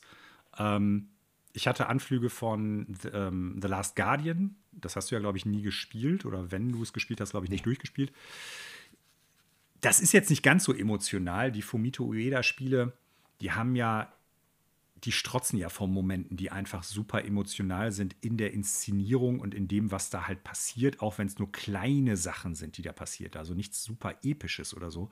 Aber das Ende von The Last Guardian ist eines der beeindruckendsten Videospielenden, das ich jemals hatte, weil da auch so ein Aspekt drin ist, wo die. Äh, es ist eine lineare Story, es ist ein linearer Moment, aber man muss etwas machen, um die Story voranzutreiben. Und dieses kleine Etwas, was man macht, ähnlich auch wie jetzt bei dem Ende von Tears of the Kingdom, das ist wirklich einfach das Sahnehäubchen, was dann wirklich den, den Abschluss nochmal richtig krönt.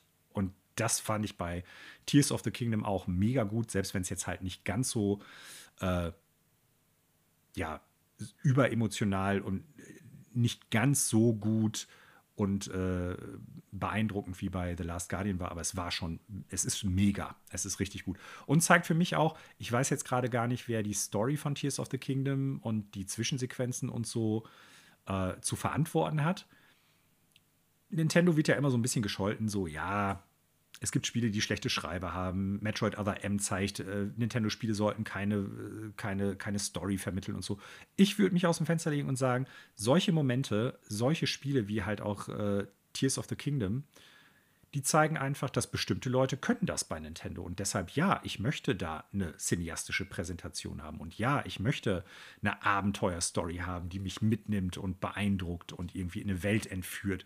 Und das hat Tears of the Kingdom absolut geschafft. Ganz klar. Und es ist ein echt solides Ende. Ich finde auch den Moment klar, wenn man die Hand ausstrecken muss, während man fällt, A drückt, um sie zu packen, damit sie halt nicht äh, zu Tode stürzt. Und dann später kommt man ja auf der Erde an oder auf Hyrule. Und dann gibt es ja nochmal so eine Zwischensequenz, wo dann halt so, ich weiß gar nicht, wie man das jetzt genau nennt, so eine Totale kurz gezeigt wird. Dann Zelda steht mit dem Rücken zu einem und dreht sich dann ja nochmal so um. Sau cool. Super, super, super guter. Also ich gebe dir recht, das ist Videospielmagie. Das war wirklich, äh, ich habe gerade, während du gesagt hast, habe ich wirklich mal geguckt, wie, äh, wie das Ende von Breath of the Wild ist.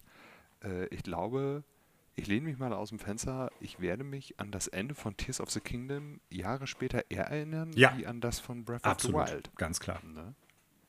Ganz, ganz, ganz klar Deswegen, und deutlich. Also das war ganz hervorragend. Das gehörte mit zu dem Besten, was ich dieses Jahr gesehen habe. Und ich habe schon eine Menge gesehen. Mhm. Äh, das war wirklich Speerspitze und auch Peak Nintendo, muss ich sagen, weil ich das in der Form von Nintendo selber auch noch nicht gesehen hatte, dass die so etwas wirklich abfeuern können. Weil in der Regel hast du es ja ja, dann hast du halt dein Pokémon und wer der Allerbeste. Aber Uff, da kannst du halt nicht ja. erwarten, dass dir da irgendwas Tiefgreifendes äh, vermittelt wird. Ja, also von Pokémon daher, Schwarz und Weiß möchten da widersprechen, aber auch das ist auf nicht mal im Ansatz auf so einem Niveau. Ne? Aber ja, gebe ich dir recht.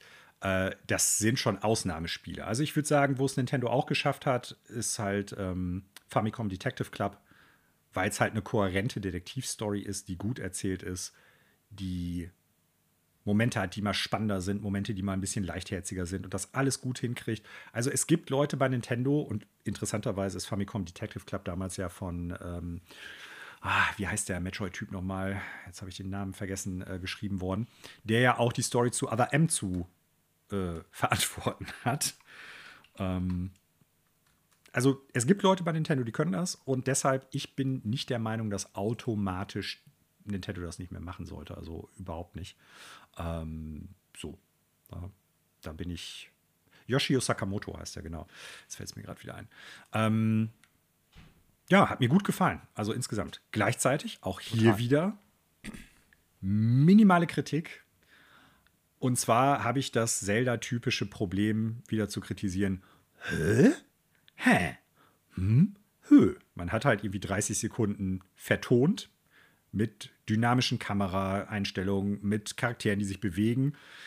Die gleiche Storysequenz ist im Prinzip dann immer noch vorhanden. Ne? Man kriegt dann so langsam den Auftrag oder das nächste Ziel als Mission gestellt und die vorgerechnete Sequenz ist vorbei und dann sieht man halt wieder statisch stehende Charaktere, die sich vielleicht mal zu einem oder zum anderen Kamerawinkel umdrehen.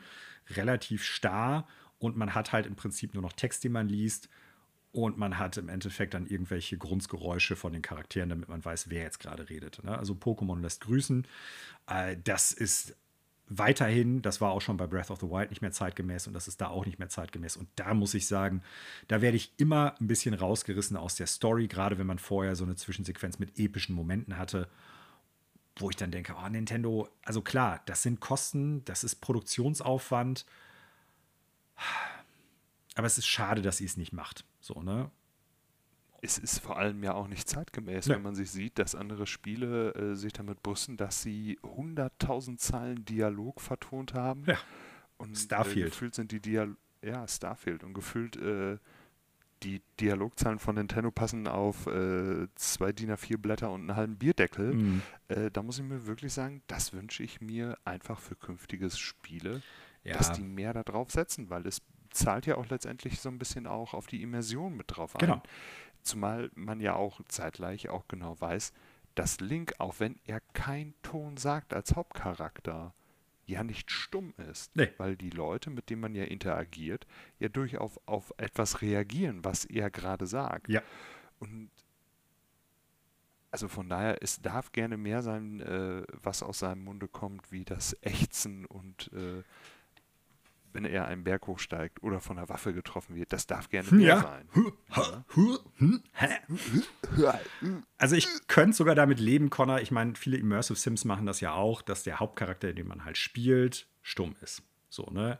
Äh, Komme ich mit klar, aber wie gesagt, dass alle anderen Charaktere dann, also dass die, die Story-Sequenz, die man hat, unterteilt ist in eine Zwischensequenz, die voll vertont ist und völlig dynamisch irgendwie präsentiert wird, zu so starren Grundslauten nichts bewegt sich im Prinzip, außer so ein paar Arme, die dann so gestikulieren. Ähm, das ist irgendwie ein bisschen schade. So. Ähm, da kann ich auch drauf verzichten, ob Link jetzt spricht oder nicht, das ist, äh, ist mir wurscht dann. So. Ja. ja. ist ein bisschen, ist, wie gesagt, auch da wieder so, so ein kleiner, kleiner Wermutstropfen, aber insgesamt hat mir die Story echt gut gefallen. Das ist auf jeden Fall super. Ähm, kommen wir zu einer anderen großen Neuerung, Dungeons sind wieder drin. Na, wir hatten zwar in Breath of the Wild ja die vier, ähm, wie heißen die mal? Ähm, Titan. Die, die Titanen heißen sie auf Deutsch, genau. Auf Englisch hießen sie, glaube ich, irgendwie Ancient Beasts oder irgendwie sowas. Ähm, haben mir in Breath of the Wild absolut gefehlt. Ich war sehr froh, dass die jetzt in Tears of the Kingdom drin sind. Ich hätte es zwar auch gut gefunden, wenn sie die Titanen noch da behalten hätten, weil das schon irgendwie ein bisschen komisch ist, wenn man den ersten Teil gespielt hat was ist mit den Teilen passiert, wo sind die hin? Die sind einfach weg. Also man hätte nicht unbedingt die jetzt nochmal als, als Puzzle-Dungeon irgendwie gebraucht, aber eigentlich, ja, weil die halt auch riesengroß sind, fand ich es ein bisschen merkwürdig, dass die teilweise nicht mehr zum Beispiel in der Wüste rumstehen oder auf der Orni-Stadt oben sitzt dieser Riesenvogel nicht mehr oder so. Äh, da hätte man irgendwie ein bisschen drauf eingehen können oder die halt einfach da sitzen lassen können, so als Statuen oder so. Das hätte ich ganz gut gefunden. Du bist ja, ich sag mal, relativ spät erst zur Zelda-Serie generell gekommen. Das ist ja nicht so wie bei mir, dass du irgendwie schon mit dem NES-Super NES dann irgendwie Zelda gespielt hast, sondern ich glaube erst mit der Wii bist du eingestiegen oder sogar erst mit der, mit der Wii U. Ich bin äh, mit dem 3DS äh, erst ah, in die okay. Reihe mhm. eingestiegen und äh, habe dort Link Between Worlds gespielt. Okay. Mhm. Das war quasi meine erste Berührung, mein erster Berührungspunkt.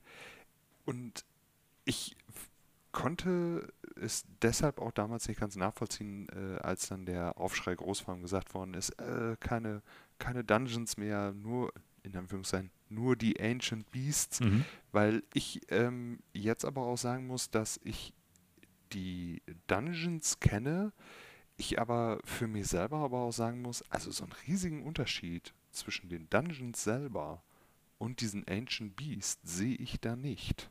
Also okay. äh, ich hätte, hätte das Spiel jetzt weniger, äh, weniger gut gefunden, wenn die jetzt gesagt hätten, ja, wir hätten da wie, wieder äh, Ancient Beasts drin. Liegt vielleicht aber auch daran, dass ich dem Ganzen nicht so nicht so viel beiwohne, wie vielleicht Leute, die länger mit der Serie dabei sind. Mhm. Ne? Ich hätte mir zum Beispiel aber gewünscht, dass äh, die Dungeons vielleicht ein bisschen mehr sich auf dem Boden und in der Welt ja. abspielen und äh, weniger im Himmel. Also ich finde zum Beispiel den im, bei den Goronen super. Oder äh, in der Wüste selber, weil die halt nicht im Himmel schweben und man sich da erst hinkatapultieren mhm. muss, äh, sondern weil die sich halt wirklich anfühlen wie Bauwerke, die dort drin stehen. Ja. Die vermitteln für mich dadurch, dass sie halt, ich nenne es jetzt einfach mal erdgebunden sind, vermitteln die für mich viel mehr das Gefühl eines, eines Dungeons, eines Kerkers, wie es jetzt eine riesige schwebende äh, Schiffskonstruktion ist. Ja, gebe ich dir absolut recht. Ähm, ist auch ein Kritikpunkt, den ich hatte. Ich fand die Dungeons insgesamt cool. Ich meine, die laufen im Endeffekt alle ähnlich ab. Ne? Du hast irgendwie drei, vier, fünf neuralgische Punkte, die du ablaufen musst. Da musst du dann einen Schalter umlegen oder irgendwie was machen. Dann wird schlussendlich der Bosskampf freigesetzt. So, ne? Also es ist nicht so wie die Dungeons früher und ich glaube, da kommt vielleicht auch so ein bisschen dieses, dieser Punkt her, dass du das nicht so nachvollziehen kannst, warum Leute, die schon lange mit der Serie verbandelt sind, da so nachgeschrien haben. Es ist von der Struktur her und von dem, was man macht, relativ nah noch an den ähm, Titanen aus Breath of the Wild. Ne, da gebe ich dir auch recht. Also es ist nicht so wie die alten sehr viel puzzellastigeren Dungeons aus Ocarina of Time oder den 2D-Spielen oder sowas. Ne? Und auch der, der 3DS-Teil, Link Between Worlds, den du genannt hast, der hat ja ein ähnliches Problem, dadurch, dass das ja recht offen gestaltet ist, welche Dungeons du ab einem bestimmten Punkt in welcher Reihenfolge machst und du dann nicht mehr bestimmte Items notwendigerweise erst finden musst, sondern die kannst du dir zu jedem Zeitpunkt ja bei Ravios Shop kaufen. Ähm, das ist hier ja ähnlich. Ne? Also die Reihenfolge ist nicht vorgegeben durch bestimmte Items und dementsprechend kannst du zu jeder Zeit das Gerudo Dungeon vor dem Goron Dungeon machen oder das Orni Dungeon vor dem Sora Dungeon. Ähm, die Dungeons sind deshalb auch sehr viel offener gestaltet, was ich zum Beispiel beim Gerudo Dungeon, bei der Pyramide cool fand, weil das eher so wie so eine Art Legacy Dungeon sich angefühlt hat, wie zum Beispiel von Elden Ring. Ne? Also ich hatte schon das Gefühl, das ist jetzt irgendein ein altes Gebäude, ein altes Gemäuer, irgendwie ein alter Tempel, wo du jetzt reingehst. Und das hatte ich zum Beispiel bei der Windbarke eher gar nicht, bei den Ornis und auch bei den Soras nicht, weil bei den Soras ist das im Prinzip ja einfach nur ein paar Himmelsinseln, die da jetzt im Himmel schweben, die ich ja vorher auch schon habe, wenn ich mich da durch den Himmel äh, durch fliege, wenn ich da mich irgendwie, wenn ich da was mache. Und da hätte ich mir auch gewünscht, dass es eher wirklich ein richtiges Dungeon auf der Erde ist. Irgendwie ein Gemäuer, ein Gebäude, sowas. Das ähm, fand ich schade. Ich fand den, den äh, Geistertempel ganz cool. Der im Prinzip aber auch recht offen gehalten ist. Das ist ja der vom fünften Weisen im Untergrund, weil der halt auch eher wieder wie so ein altes Gebäude sich angefühlt hat. Und davon hätte ich mir mehr gewünscht. So, also mehr in die Richtung wie das Gerudo Dungeon. Das Goron Dungeon fand ich auch okay. Ist ja auch im Untergrund. Aber auch da, das ist mir ein Stück weit zu offen gewesen, weißt du? Also, das, das sind mehrere kleine Räume und Gebäude gewesen, die jetzt dann halt durch dieses Schienensystem verbunden waren. Und da hätte ich mir so mehr so eine Tempelanlage gewünscht. Also, gutes Beispiel: Wir haben ja äh, Dark Souls 2 vor noch nicht allzu langer Zeit mal zusammengezockt. Und da gibt es ja in einem der DLC-Pakete Shulva, The Sanctum City, diese, diese ich sag mal, Maya-Pyramide, die unterirdisch ist. Sowas hätte ich mir da eher gewünscht. Dann weißt du bloß dann halt als, als ja. so eine Lava-Pyramide oder so Lava-Tempel ähm, dann unterirdisch so. Aber du weißt, was ich meine, so wie sich das anfühlen sollte, wenn man halt in so ein altes, äh, Jahrtausende altes Gemäuer irgendwie reingeht, um da irgendwie was zu machen. Und das, das geht besser. Das können, das haben andere Zelda-Teile auch sehr viel besser hingekriegt. Ähm, Majora's Mask fällt mir da ein, macht das sehr viel besser, Ocarina of Time. Selbst Twilight Princess, finde ich, kriegt das besser hin. Ähm, ja. Aber super, dass die Dungeons wieder zurück sind. Klar, sind noch nicht auf dem Niveau oder nicht so komplex wie jetzt die alten Zelda 3D-Teile oder die 2D-Teile. Da ist noch Luft nach oben. Da würde ich mir auch wünschen, dass es nicht nur fünf gibt, sondern gib mir ruhig wie früher acht oder sag fünf sind äh, die musst du machen für die Story und drei sind geheim, sind optional. Äh, das fände ich ganz gut. Witzigerweise, der fünfte Tempel, der Geistertempel, der in der Story irgendwann einen Hinweis kriegt, nachdem du die äh, vier Tempel vorher gefunden hast. Ich habe den ja vorher selber gefunden. Und zwar gibt es ja die, hatte ich dir, glaube ich, auch schon mal erzählt, diese Sturminseln, diese Donnerinseln, die ja halt von so einem, Sturm umgeben sind, wo man kaum was sieht. Und ähm, ich habe mich da durch diesen Sturm durchgefriemelt. Dann findet man ja halt diesen äh, Stein, den man braucht, oder den Hinweis, ja, geh mal da und dahin auf der, äh, auf der offenen Welt. Und äh, da wird dann was freigeschaltet. Und dann kriegst du ja den Hinweis auf den fünften Weisen. Das heißt, bevor mir die Mission gegeben worden ist, hatte ich das halt schon gemacht. Und deshalb hatte ich den fünften Weisen noch, bevor mir überhaupt gesagt worden ist, pass mal auf, da gibt es noch einen fünften. Fand ich ganz witzig, dass auch das möglich ist. Ne? Also, dass das so offen gestaltet ist, dass du das auch machen kannst, obwohl du die Story da nicht hast. Ja. Liegt vielleicht aber auch daran, dass die Welt halt so offen ist und äh, wir gleich auch auf die Schreine zu sprechen kommen. Du das ja quasi durch einen Stein öffnest, genau. den du ja auch benutzt, um äh, einen Schrein zu öffnen die Schreine zu öffnen. Und ich kann mir durchaus vorstellen, dass äh, das einigen so gegangen ist, die dann äh, sich gedacht haben, oh, ich muss den Stein jetzt von der Plattform runterbringen mit dem Gleiter, der rein zufälligerweise dort in der Ecke liegt. Ja, ja, ja. Und äh, sind da schon bereits rüber gestolpert. Genau. Kommen wir doch mal zu den Schreinen. Und ich würde sogar tatsächlich die Wurzeln im Untergrund mit reinnehmen und auch die Höhlen. Ne? Weil ähm, Schreine gab es ja in Breath of the Wild schon. Die Höhlen sind ja jetzt neu ich weiß gar nicht, wie viel es davon gibt. Ich habe ich hab auch noch nicht alle, aber ich behaupte mal, ich habe schon über 100 davon gefunden. Ähm, ja, und im Untergrund gibt es zwar keine Schreine, aber es gibt äh, Wurzeln, die man finden kann, die dann im Prinzip den Untergrund erhellen und erleuchten, weil der sonst stockdunkel ist, was ich auch sau cool finde. Aber da kommen wir gleich zu. Äh, wie viele Schreine hast du gemacht? Ich habe insgesamt alle 152 zu verfügbaren Schreine, okay. äh, mhm. zur Verfügung stehenden Schreine gemacht. Ich, also ich es ist auf jeden Fall eine ordentliche Anzahl. Ja, es ist nochmal äh, 32 mehr, als das Originalspiel hat. Plus, du hast jetzt halt noch die Wurzeln, plus du hast noch die Höhlen, die du finden kannst. Die Höhlen sind natürlich jetzt nicht so puzzlelastig aufgebaut, aber in jeder Höhle gibt es ja, äh, wie heißen die mal, Mio, Miomai oder so diese komischen weißen froschartigen Viecher, die an der Wand sitzen, die ja. du auch nochmal so als äh, Collectible-Sache finden kannst.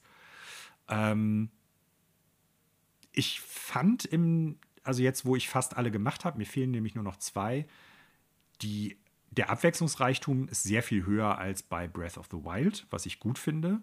Gleichzeitig gibt es aber auch mehr Höhen und mehr Tiefen oder mehr Licht und mehr Schatten beim Design dieser, ähm, dieser Schreine. Also was mir immer gut gefallen hat, ist, wenn es nicht nur darum ging, Hindernisse zu umgehen oder irgendwie zu gucken, ja, pass auf, du hast die Ultra End, guck mal, wie du über diesen Abgrund kommst, sondern wenn es wirklich um so puzzelartige Sachen ging. Das hat mir in Breath of the Wild immer ganz gut gefallen und das waren auch immer die Stärken, fand ich bei äh, Tears of the Kingdom jetzt. Aber ich glaube, du hast das, äh, was heißt, ich glaube, du hast das die Tage ja schon mal anklingen lassen, als wir uns privat unterhalten haben.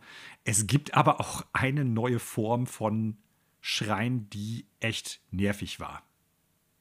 Ja. Also wer auch immer sich gedacht hat, das ist total super, den Spielern in einigen Schreinen, die von außen so nicht äh, gekennzeichnet sind, das komplette Gear abzunehmen, also deine komplette Ausrüstung, äh, deine Waffen, deine Bögen, deine Items, dir das einfach abzunehmen und zu sagen, wir nennen die Schreine jetzt nacktes Überleben, du hast einen Deckel und einen Holzstock und wir werfen dir dort ein paar Gegner hin, viel Spaß. Da muss ich wirklich sagen, also die hätte ich nicht gebraucht, weil die auch relativ häufig vorkommen. Mhm. Das sind leider die, wo ich mich am Ende ja auch ein bisschen mit gequält habe. Und zwar so sehr, wenn ich die gefunden hatte, habe ich mir gedacht, ey, ganz ehrlich, schieb sie einfach vor dir her, mhm. äh, mach die einfach dann am Ende in einem Rutsch, weil das hat ehrlich gesagt keinen Spaß gemacht. Ja. Ne? Weil du bist, du bist ja immer darauf auf, du willst eine gute Rüstung haben, du sammelst die Bauteile, damit du deine Rüstung aufwerten kannst. Und dann gehen sie dazu über und sagen dir, Edgy Badge, das, was du bisher gemacht hast, die ganzen Stunden lang, das bringt dir jetzt erstmal nichts. Äh, wir geben dir ein einfaches Holzschild und einen Deckel. Ähm, da muss ich wirklich sagen, da war ich wirklich, äh, ja, vom Kopf gestoßen, äh, ist vielleicht zu hart gesagt, aber da war ich so, die haben mir persönlich keinen Spaß gemacht. Ja. Viel besser fand ich die, die in der offenen Welt Rätsel bieten. Mhm. Äh, bringe zum Beispiel den Stein dorthin. Am besten waren das immer noch, wenn das kombiniert war mit einer kleinen Quest, die man in der Welt bring, äh, lösen musste. Äh, zum Beispiel, ich gebe dir den Stein nur, äh, um den Schrein zu entsperren, wenn du mir äh, ein Skelettpferd zeigst und und und. Also die quasi in, in so einen kleinen, ja, also eine Story wäre jetzt übertrieben, die aber an Bedingungen geknüpft sind, die du erstmal vorher erfüllen musst. Mhm. Die haben mir dafür umso besser gefallen. Die sind allerdings relativ selten. Ja. So, das sind ja auch explizit diese Schreinquests. Da gibt es ziemlich wenige von. Und bei einigen ähm, in der äh, quasi auf der obersten äh, Stufe der Map, also im Himmel, da bestand allerhöchstens die größte Frage darin nicht, wo die sind, weil man die sehr gut sehen kann, sondern eher, wie man da hinkommt, weil ja. dort ist halt, äh, ja, deren Spoof ist halt, die sind halt an sehr hohen Stellen und man sich dann erstmal äh, über die Karte einmal navigiert und guckt, wo ist denn jetzt der Punkt, wie komme ich da am besten hin. Ja, gut, und was die auch viel zu selten gemacht haben, ich hatte es nur ein einziges Mal und wir hatten das diese Tage mhm. ja auch positiv hervorgestellt, ist die Sequenz, äh, wenn man dann diese Rätsel gelöst hat, äh, dann muss man ja quasi nur noch reingehen, um Raurus Segen abzuholen. Und dann gibt es ja nur bei einem einzigen Schrein. Und die Idee war super gut und hatte mich halt überrascht, weil ich sie. Man hat es nicht kommen ich sehen. Glaube, ich hatte zu dem man hat es nicht kommen sehen. Ich hatte zu dem Zeitpunkt 70 Schreine gemacht und die liefen gefühlt alle gleich ab. Und äh, dort hat sich dann quasi einmal der komplette Raum, wo du Raurus Segen äh, empfängst, einmal gekippt. Genau. Und das fand ich, das war irgendwie, da haben sie mich überrascht. Aber das, da haben sie mich irgendwie auch nur einmal überrascht, was diese, was diese Schreine anbelangt. Das Witzige ist, wenn man da reinkommt, ich kann mich noch daran erinnern, ähm, ich war halt überrascht, noch bevor das Ding dann halt kippt, also diese, dieser Steg, wo man dann hochläuft, um äh, den Segen dann zu bekommen. Äh, normalerweise steht dann da immer nur Raurus Segen. Wenn, also wenn du reinkommst, wird ja der Name des, äh, des, des Schreins angezeigt und dann vielleicht noch eine kurze Einblendung, wenn irgendwie, worum es geht, was gemacht wird oder so. Ne? Und bei dem ist es halt so, dass da nicht Raurus Segen steht, sondern es steht tatsächlich der Name des Schreins. Also irgendwie, ich weiß jetzt nicht mehr, wie er heißt, ähm, das Kippproblem oder das, das Wackelproblem oder sowas. Was eigentlich schon so ein kleiner Hinweis darauf ist, irgendwas ist anders als bei den Andrus, anderen Raurus-Segen-Schreinen. Und äh, ja, irgendwie ganz witzig gemacht. Äh, gebe ich dir aber recht, hätten sie vielleicht ein paar, zwei, drei mehr von machen können, mehr nicht, weil sonst wäre es, glaube ich, hätte sich auch abgenutzt irgendwie. Aber äh, da, das ist schon eine, eine, witzige Idee gewesen. Diese Schreine, wo sie dir alle Ein Ausrüstungen abnehmen und du quasi nur noch diese Fähigkeiten hast, ich glaube, das ist so ein bisschen die, die Antwort darauf gewesen, dass bei Breath of the Wild viele Leute ja Eventide Island so abgefeiert haben. Unten rechts in der Nekluda-See, wo du drauf gehst und dann quasi auch alles verlierst und dann so ein Survival-Modus bist. So, und dann musst du das ja halt äh, so ein bisschen überleben. Und ich glaube, dann tut sich auch ein Schrein auf oder irgendein Item kriegst du. Ich weiß es nicht mehr bei Breath of the Wild. Und das haben die Leute damals ziemlich abgefeiert, diesen Aspekt. Und ich glaube, da hat Nintendo gesagt, wisst ihr was, wir machen jetzt nicht nochmal die gleiche Insel, aber wir, wir, bieten euch das häufiger. Und prinzipiell hätte ich damit auch kein Problem, wenn das Stealth-System in Breath of the Wild besser funktionieren würde, weil so ist es ja schon ausgelegt, ne, dass du dir vorher so überlegst, wie komme ich jetzt an den Gegner ran, um den irgendwie rücklings zu meucheln, diese Konstrukte, diese Roboter, die da sind. Ähm, das funktioniert aber nicht gut genug ohne die Stealth-Rüstung, ohne die Yiga-Rüstung oder die äh, Shika-Rüstung. Ich glaube, das wäre besser gewesen, wenn sie dieses System noch runder gestaltet hätten, wenn das klarer gewesen ist. Ne? Wenn sie gesagt hätten, okay, da wird deutlicher, wann könnte ich die, die Konstrukte sehen, weil ich habe sehr oft die Situation gehabt, dass ich mich anschleiche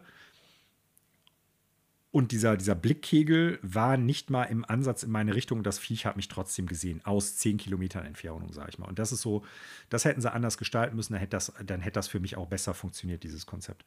Aber insgesamt, wie gesagt, fand ich die Schreine so abwechslungsreich und gut, dass ich, wie gesagt, bis auf zwei jetzt auch alle gemacht habe. Und die zwei, die ich noch nicht gemacht habe, die habe ich einfach noch nicht gefunden. Ich weiß, wo die sein müssten. Denn es gibt ja quasi anhand der Wurzeln, die man findet, immer einen Hinweis darauf, dass auf der Oberwelt eigentlich ein Schrein sein müsste. Und ich weiß zwei, nee, insgesamt drei Punkte, wo es eine Wurzel gibt, aber auf der Oberwelt kein Schrein gefunden worden ist. Und ich habe noch Schrein-Quests offen. Das heißt, ich habe diese Quest noch nicht gefunden. Die werden irgendwann aus dem Boden sprießen an irgendeinem Punkt, wenn ich die Quest gemacht habe. Aber da muss ich die Schrein-Quest noch finden. Äh, kommen wir kurz zu Höhlen. Fand ich insgesamt auch eine gute Neuerung. Ich finde auch die Idee ganz gut, dass man im Endeffekt ähm, diese Kirschbäume findet. Diese mit den ähm, roten, mit den rosa Blüten. Und dadurch dann halt, wenn man da was opfert, der Herr der Wälder, nee, Herr der, der Berge heißt er, glaube ich, auftaucht und dann für die jeweilige Region, wo der Baum steht, diese Leuchtfeuer angezündet werden, sodass du sehen kannst, wo sind die ganzen Höhlen. Gleichzeitig kannst du ja mit der Quest von diesem Coltin, diesem Monster-Fan, äh, auch Hinweise kriegen, wo sind noch Höhlen, die du noch nicht gefunden hast. Also auch da finde ich, man sucht sich nicht zu Tode. Es gibt ja auch den, ähm, den, den, den Pura-Pet-Sensor, mit dem man sich Schreine anzeigen lassen kann. Mit dem kann man sich halt auch Brunnen oder Höhlen anzeigen lassen.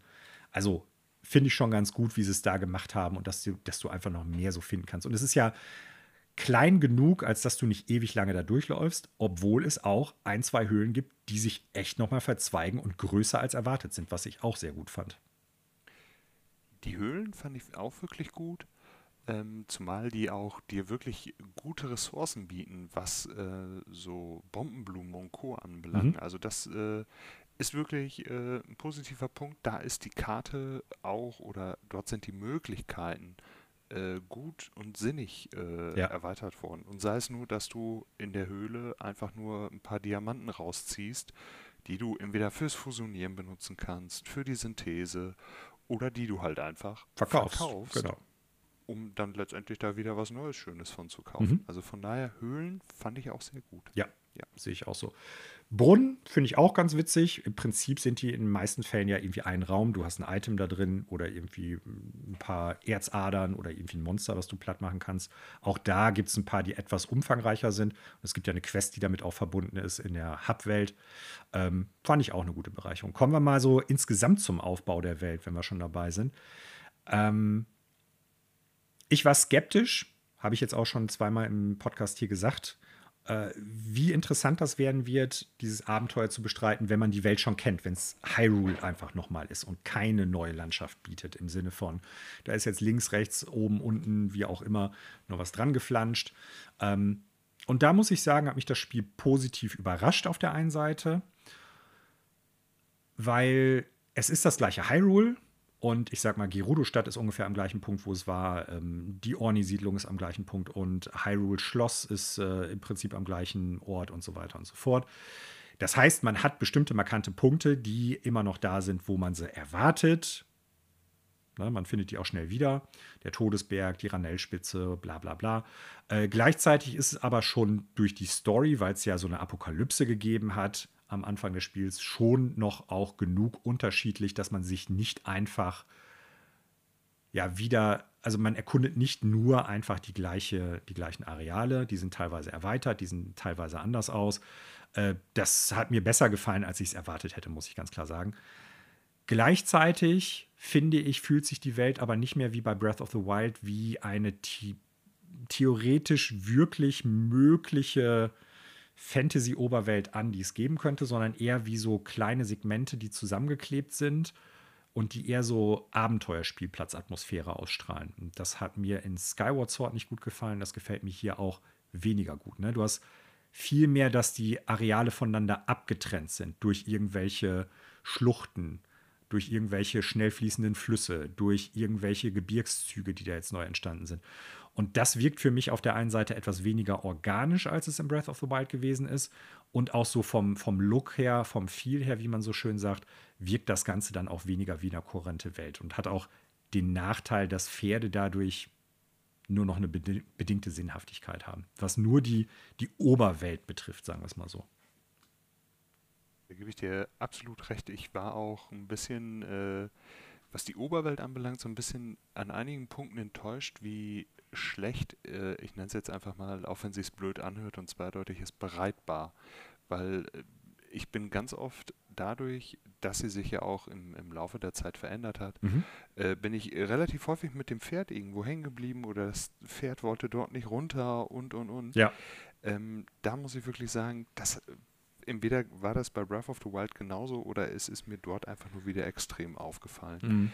Ich war aber auch so ein bisschen, entweder hatte ich mir viel mehr darunter vorgestellt oder es lag ein bisschen auch an dem Marketing, weil äh, die neue sogenannte Himmelsregion irgendwie mir zu viel beworben worden ist. Ich hatte mehr damit gerechnet, dass wir mehr im Himmel haben werden, wie letztendlich drin war.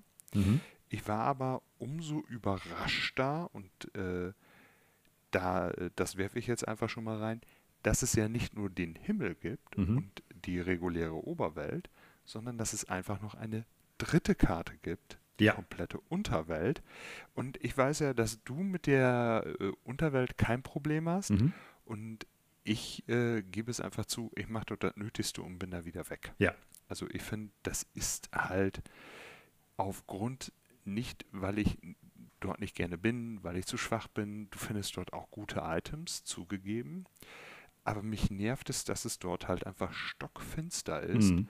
und die Steuerung, was das Erhellen mit diesen Leuchtsamen oder Riesenleuchtsamen anbelangt, mir zu viel Arbeit äh, ist, wie dass es mir dann letztendlich einen Nutzen bringt. Mhm. Also wenn man jetzt gesagt hätte, du bist im Untergrund, du kannst jetzt mit einem Knopfdruck einen Leuchtsamen oder einen Riesenleuchtsamen werfen, hätte ich da, glaube ich, weniger Probleme mit gehabt.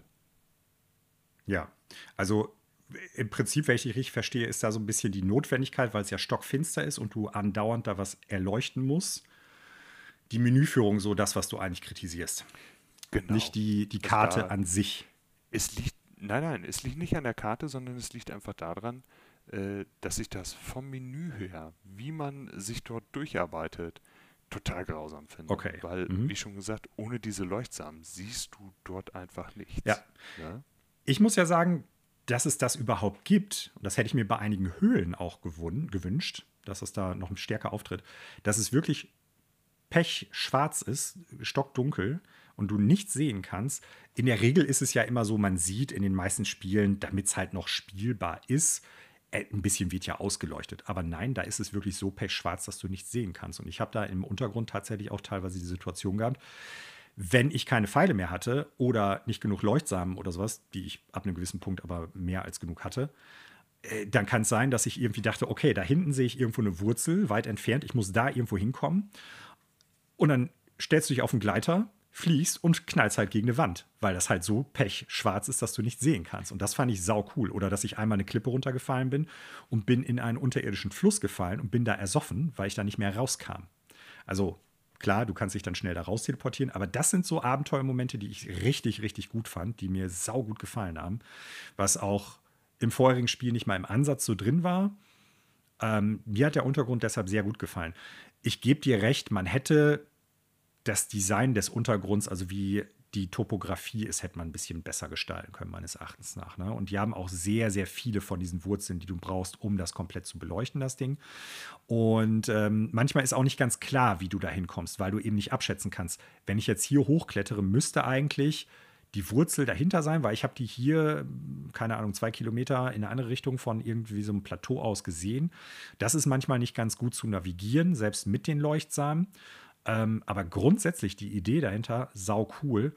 Klar, die Menüführung hätte da besser sein können, da gebe ich dir recht. Gleichzeitig gibt es ja aber auch Möglichkeiten, das ohne die äh, Leuchtsamen zu machen. Ne? indem du einfach irgendwelche anderen Items baust oder hast, die leuchten. Oder es gibt ja auch eine Rüstung, die leuchtet. Die du aber im Untergrund erstmal finden musst. Ne? Klar, da gibt es Hinweise zu. Ne? Also es gibt ja mehrere Rüstungsteile und mehrere Truhen, die du im Untergrund finden kannst. Ähm, dann kannst du ja in der Oberwelt beziehungsweise in der Himmelswelt kannst du ja Schatzkarten finden. Aber mir hat der, der Untergrund echt Spaß gemacht. Wegen dem, den Himmelsinseln, wegen dem Himmelsreich nenne ich es mal. Da gebe ich dir recht. Äh, da ist zu häufig das Gefühl bei mir gewesen, dass es wirklich immer die gleichen Versatzstücke sind. Das heißt, das grundsätzliche Layout der meisten Inseln ist immer das gleiche gewesen. Du hast dann halt zum Beispiel diese Inseln, die wie ein Kreuz aufgebaut sind oder wie so ein kleiner Gang. So, und die schweben und hängen halt wirklich an allen Ecken und Enden darum. Und es gibt dann natürlich immer so diese interessante Frage, wie komme ich da hin?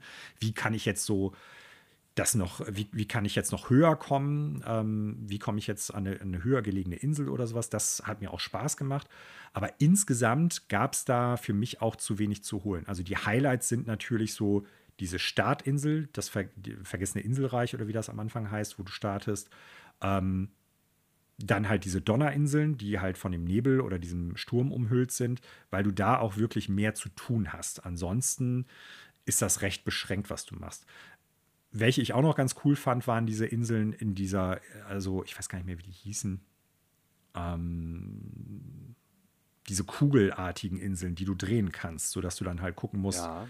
äh, wie kann ich mich da hinschießen und so. Ne? Also die fand ich auch noch ganz gut, aber sonst ist ein bisschen zu wenig und ein bisschen zu wenig Abwechslung auch drin. Da gebe ich dir recht. Gleichzeitig, ich habe es dir ja schon gesagt, eine Insel gibt es noch, da weiß ich bis jetzt noch nicht, wie ich da hinkomme und das will ich auch unbedingt noch knacken, dieses Rätsel. ich hoffe ja so ein bisschen, dass ein potenzieller DLC einfach den Aspekt weiter ausbaut. Mhm. Und einfach dann äh, sagt, hier, wir machen jetzt mehr im Himmel, weil äh, dass einer kommen wird, das halte ich für ziemlich sicher. Ja. Und äh, dass ich ihn spielen werde, das ist ja noch viel sicherer. ähm, deswegen, ich hoffe, dass die dort einfach mehr äh, im Himmel machen, weil ich mich dort auch gerne aufgehalten mhm. habe. Ja, grundsätzlich super. Ich finde auch, dass das Feeling zu fliegen, zu fallen, zu gleiten, das das funktioniert einfach. Auch die Steuerung finde ich da ganz gut. Ähm, vor allen Dingen, wenn du diese, diese ähm, Flugrüstung dann komplett und aufgelevelt hast, dann kannst du dich ja einfach von oben runterfallen lassen und kriegst keinen Fallschaden mehr. Du bist äh, ziemlich wendig in der Luft, dann macht das auch richtig viel Spaß, finde ich. Ähm, das von A nach B kommen im Himmel finde ich super. Ich finde auch die Atmosphäre mega gut. Die Musik passt da total gut hin. Also mir hat das Areal ebenso wie der Untergrund richtig gut gefallen, aber auch da ein bisschen mehr Abwechslung, ein bisschen mehr noch, äh, was weiß ich, dass man da vielleicht auch eine kleine Stadt findet oder so, ne? wo dann vielleicht von den, ich weiß gar nicht, Sonai noch ein paar Leute übrig geblieben sind oder so. Das hätte ich ganz cool gefunden zum Beispiel. Na, oder dass du dann halt mit den Konstrukten, dass es eine kleine Konstruktstadt gibt, wo es noch mal ein paar Quests gibt oder so. Das hätte ich auch super gefunden. Auch im Untergrund das Gleiche, ne, dass man da noch mal irgendwie gesagt hätte, ein bisschen mehr Abwechslung. Es gibt viel, was du da finden kannst im Untergrund aber viel ist auch ähnlich. Du hast ganz viele von diesen Minen, du hast, du hast ganz viel von den Jäger-Outposts und du hast ganz viel von den, von den Arenen, sage ich mal, von diesen äh, Kampfsachen. Grundsätzlich aber beides super Erweiterungen, hat mir sehr viel Spaß gemacht. Und äh, was ich noch ganz gut finde und was ich so abschließend dazu sagen möchte, ich finde so die Verzahnung der Welt mega interessant und saugut gelöst. Also auf technischer Ebene, dass du wirklich vom höchsten Punkt der Welt in der Hin bei den Himmelsinseln äh, bis dich ganz runter durch so ein, ähm, so ein, so ein Malice Hole, ich weiß jetzt gar nicht mehr, wie das auf Deutsch heißt, äh, in den Abgrund fallen lassen kannst oder fliegen kannst. Es gibt manchmal so einen kleinen Stotterer, wenn die Welt nachgeladen werden muss, aber in den meisten Fällen fliegst du da mal ebenso einfach durch. Und das ist alles ohne Ladebildschirm, das ist alles wirklich vom höchsten bis zum niedrigsten Punkt der Welt machbar. Das ist technisch beeindruckend. Und äh, davon abgesehen, die Verzahnung in der Exploration, die hatte ich das ja schon mal privat gesagt, finde ich super beeindruckend, dass du halt, wenn du einen Schrein gefunden hast, weißt, irgendwo auf der Karte darunter muss es eine, eine Wurzel geben, die dann halt den, den Untergrund da an der Stelle wieder ein bisschen beleuchtet. Umgekehrt, wenn du erst eine, eine, Wurzel findest, weißt du, oben muss es im Endeffekt was geben, wo ich da einen Schrein finden kann. Das heißt, auch da kriegst du immer einen Hinweis, ohne dass du mit der Nase drauf gestoßen wirst, wo du weiter nach etwas suchen kannst. Ne? Du suchst dich nicht zu Tode. Es gibt die Möglichkeit, mit dem Purapad nach bestimmten Sachen zu suchen. Und der, äh, ich sag dir dann, sag mal jetzt so, dieser Radar, den du dann hast, gibt dir dann auch Hinweise, wo du es finden kannst. Gleichzeitig die Welt ganz oben, die Himmelswelt, hat ja in der Regel 30 oder 35, ich weiß jetzt nicht mehr genau, wie viele Karten, die sich nur auf den Untergrund beziehen, wo dann halt Hinweise zu besonderen Items sind. Und das sind in der Regel auch dann Rüstungsteile, die dir dann nicht kaputt gehen, wie irgendwelche Waffen oder sowas, und die oft auch besondere und gute Fähigkeiten haben. Ne? Sei es halt diese Leuchtrüstung, die du da findest, sei es halt die, äh, die Miasma-Rüstung, die halt verhindert, dass du Miasma-Schaden kriegen kannst. Und ich meine auch, dass du da unten die, ähm, die Sonar-Rüstung findest, die im Endeffekt die äh, Batterieleistung langsamer äh, schwinden lässt, dass die Batterien langsamer äh, ausgehen. Ne? Also auch da die, Ver die Verknüpfung, dass wenn du unten im Untergrund was findest, wenn du da irgendwie explorativ eine Wurzel findest, hat das Auswirkungen auf die mittlere Welt. Wenn du im Himmel was oben findest, dann hat das Auswirkungen auf, die, auf den Untergrund und dass das alles miteinander verzahnt ist und so gut funktioniert, dass die im Endeffekt wenig konkrete Hinweise dir geben müssen, wie in einem Ubisoft Open World Ding. Äh, du kletterst einen Turm hoch und hast automatisch alles aufgedeckt und trotzdem findest du halt alles. Klar, du kannst das ignorieren und kannst selber dich auf den Weg machen, aber es ist nie so konkret, dass du quasi diesem Gefühl beraubt wirst, da eine Welt zu erkunden und Abenteuer zu erleben. Und gleichzeitig ist es aber auch nicht so vage wie bei Breath of the Wild, dass du dich halt echt für den letzten Schrein in die hinterletzte Ecke da irgendwie begeben musst. Ist hier noch was? Oh nein, wieder nicht. Alles hier umsonst hochgekraxelt. Also diese Verzahnung mit den Hinweisen, sau gut. Das ist wirklich Worldbuilding, beziehungsweise ich sag mal so, ähm, ja, Levelstruktur, Weltstruktur, Masterclass. Absolut. Du hattest das ja auch äh, jetzt auch so ein bisschen, weil du ja mehr den Untergrund hattest. Ich hatte es ähnliche äh, ähnlich äh, oder das ähnliche Gefühl hatte ich, als es gibt ja dort auch drei oder vier Labyrinthe auf der Karte. Ja, genau. Wenn du die erst auf der, auf der Oberwelt machst und da quasi durchläufst, ähm, dann ist das schon super, aber dann kriegst du am Ende noch gesagt, ach übrigens, oben ist das gleiche nochmal und dann musst du halt in den Himmel und dort hast du halt das Labyrinth wieder und dort musst du, kannst du halt nicht durchlaufen, sondern du musst da durchgleiten und dir so einen Weg suchen. Wie kommst du dahin? Ähm, reicht meine Ausdauer? Ähm, wo muss ich überhaupt hin? Und wenn du das geschafft hast, wird dir halt noch gesagt, ach übrigens, und jetzt gleite mal vom höchsten Punkt nach ganz unten. Dort hast du zwar nicht wieder ein komplettes äh, Labyrinth, sondern einen kleinen, einen kleinen Boss. Und ich finde, das ist wirklich äh, das war wirklich schon großartig. Also als ich das das erste Mal hatte, äh, war ich wirklich so, wow. Also das ist schon top-notch. Ja. Ne? Auch da wieder die Verzahnung. Ne? Äh, wenn du die machen möchtest, aber den Untergrund nicht gut findest, bieten die dir halt, wenn du die Reihenfolge einhältst, sofort eine Möglichkeit, wie du schnell an das Untergrund äh, äh, ihr Schloss kommst, ohne dass du da jetzt dann irgendwie, was weiß ich, kilometerweit latschen musst oder so. Also es ist wirklich ähm, auch da ganz, ganz großes Kino, ganz, ganz äh, top-notch designt, also wirklich äh, Design Masterclass kann man da fast schon sagen, wie das miteinander verzahnt ist. Andere Welten brauchen halt überall Marker und überall irgendwelche Hinweise oder Questgeber, die dich genau drauf stoßen. Dieses Spiel ist in der Struktur der Welt, in der man sich aufhält, schon so designt, dass es halt gut ineinander verzahnt wird und du immer Hinweise finden kannst wo ist noch was. Wenn du mehr Hinweise brauchst, gibt es auch fast da immer Möglichkeiten, noch was anzuzeigen. Siehe zum Beispiel bei den Höhlen oder siehe das Pura-Pad, dass du irgendwie, wenn du die ganzen ähm, Brunnen finden möchtest, dass du dann halt da sagst, okay, ich fotografiere einen Brunnen, pack das aufs Pura-Pad und habe dann ein Radar dafür.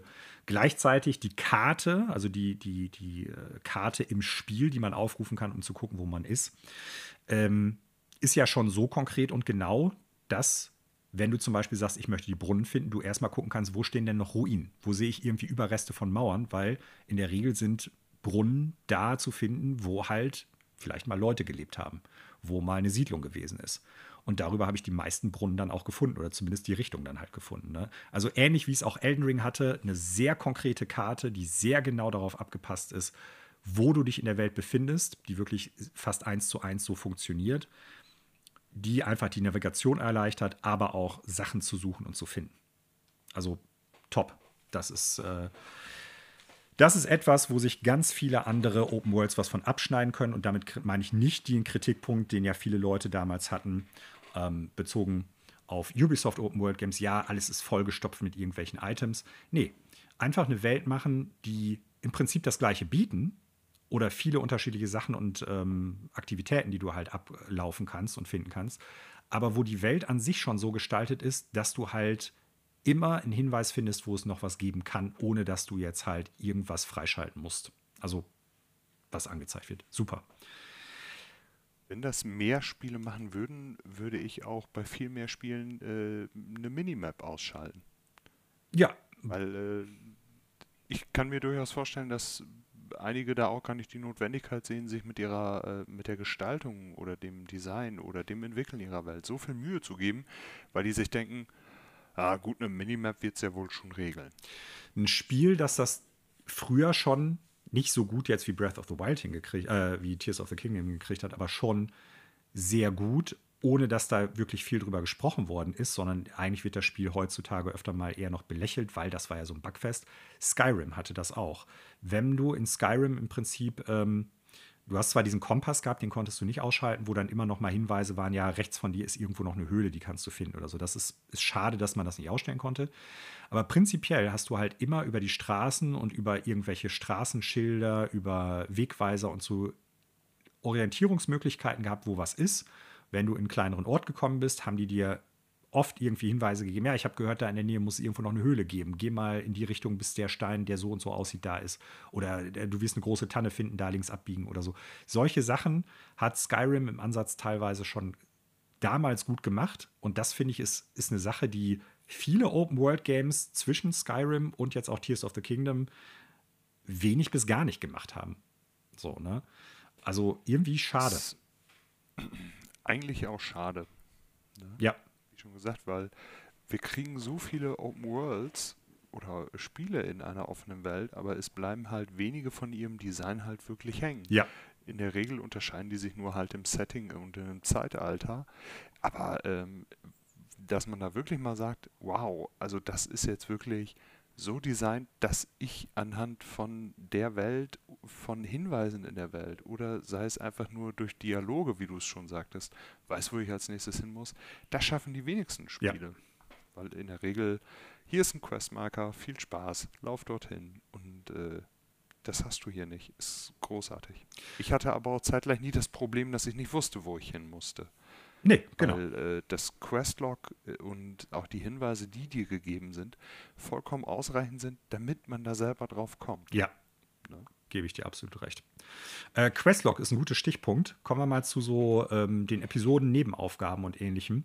Ähm, ich finde auch eine sehr große Verbesserung im Vergleich zu Breath of the Wild, was oftmals so, ich sag mal eher so, ähm, ja, hol mir 500 hiervon, hol mir 30 davon, bring mir 10.000 davon. Ne? Also das meiste bei Breath of the Wild waren so Fetch-Quests, die hängen geblieben sind, beziehungsweise die man machen musste. Und das hat man auch noch bei Tears of the Kingdom. Aber in der Regel ist es so, dass man A, mehr Story drum zugebastelt hat. Und das ist jetzt nicht wie bei Cyberpunk oder Witcher, dass es äh, unfassbar gut geschriebene Sachen sind, aber zumindest so, so ein bisschen mehr Flair dadurch bietet. Und oftmals sind es auch Quests, die halt nicht darauf ausgelegt sind, bring mir zehn Schleichlinge oder sonst was. Ähm, hat mir gut gefallen. Also sehr, sehr große Verbesserung auch da, würde ich sagen. Ich finde auch, was gerade die Episoden anbelangt, dass du manchmal sehr, sehr breit gefächerte Geschichten, noch abgesehen von der Hauptquest, äh, Hauptquest hast, mhm. die auch äh, thematisch wie auch ausgangsmäßig vollkommen anders ge gelagert sind. Ähm, das ist wirklich auch, wo ich sage, also da werden manchmal, also ich kann mich an eine Episode erinnern, äh, ich sage jetzt nicht welche, weil wir haben beide noch nicht alle Episoden gespielt. Ja. Wir, es wäre ja witzig, wenn wir uns in dem Spoiler-Podcast gegenseitig jetzt spoilern. Ja. wo ich äh, schon während ich diese Episode gespielt habe, gedacht habe, wow, das ist jetzt schon ziemlich traurig.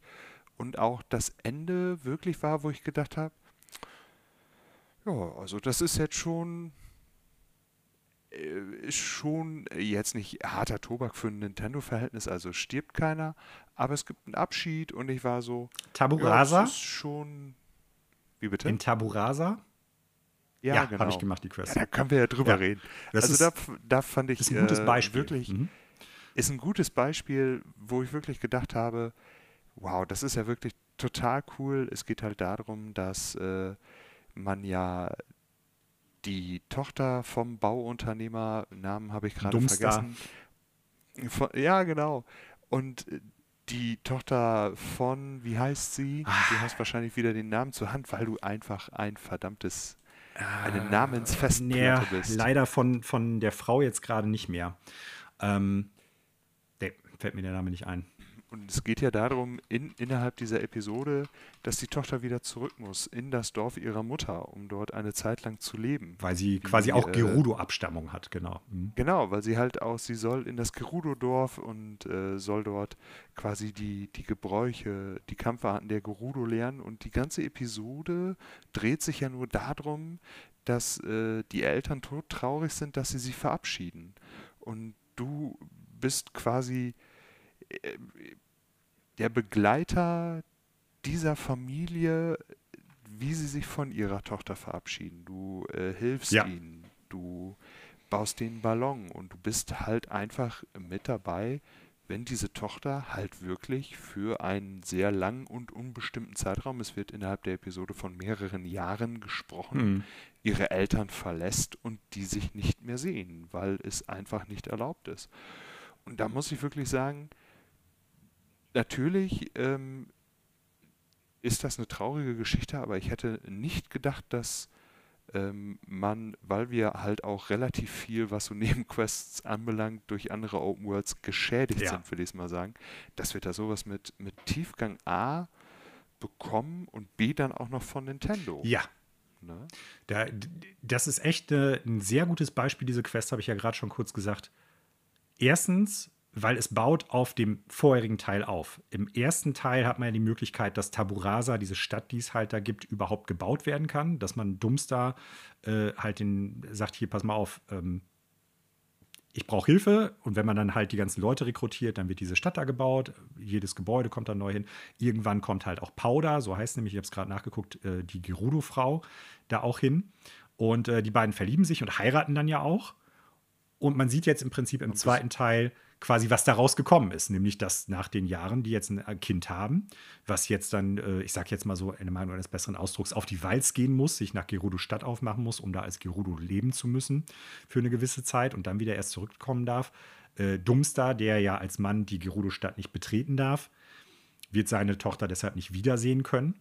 Ähm, irgendwie, ja, also das ist nichts irgendwie. Äh, das ist kein ethisches Dilemma, wie es halt in vielen anderen Spielen immer präsentiert wird. Ne? Also oftmals, wenn über Stories in Videospielen gesprochen wird und das ist so eine gute Story, dann hast du halt immer irgendwelche ethischen Dilemmata, um die es da gibt, ähm, äh, um die es da geht, da drin. Ne? Und das hast du hier halt überhaupt nicht. Es ist eine, eine einfache und klare Sache, um die es da geht, aber die ist meines Erachtens nach auf der einen Seite total kindgerecht oder familiengerecht erzählt?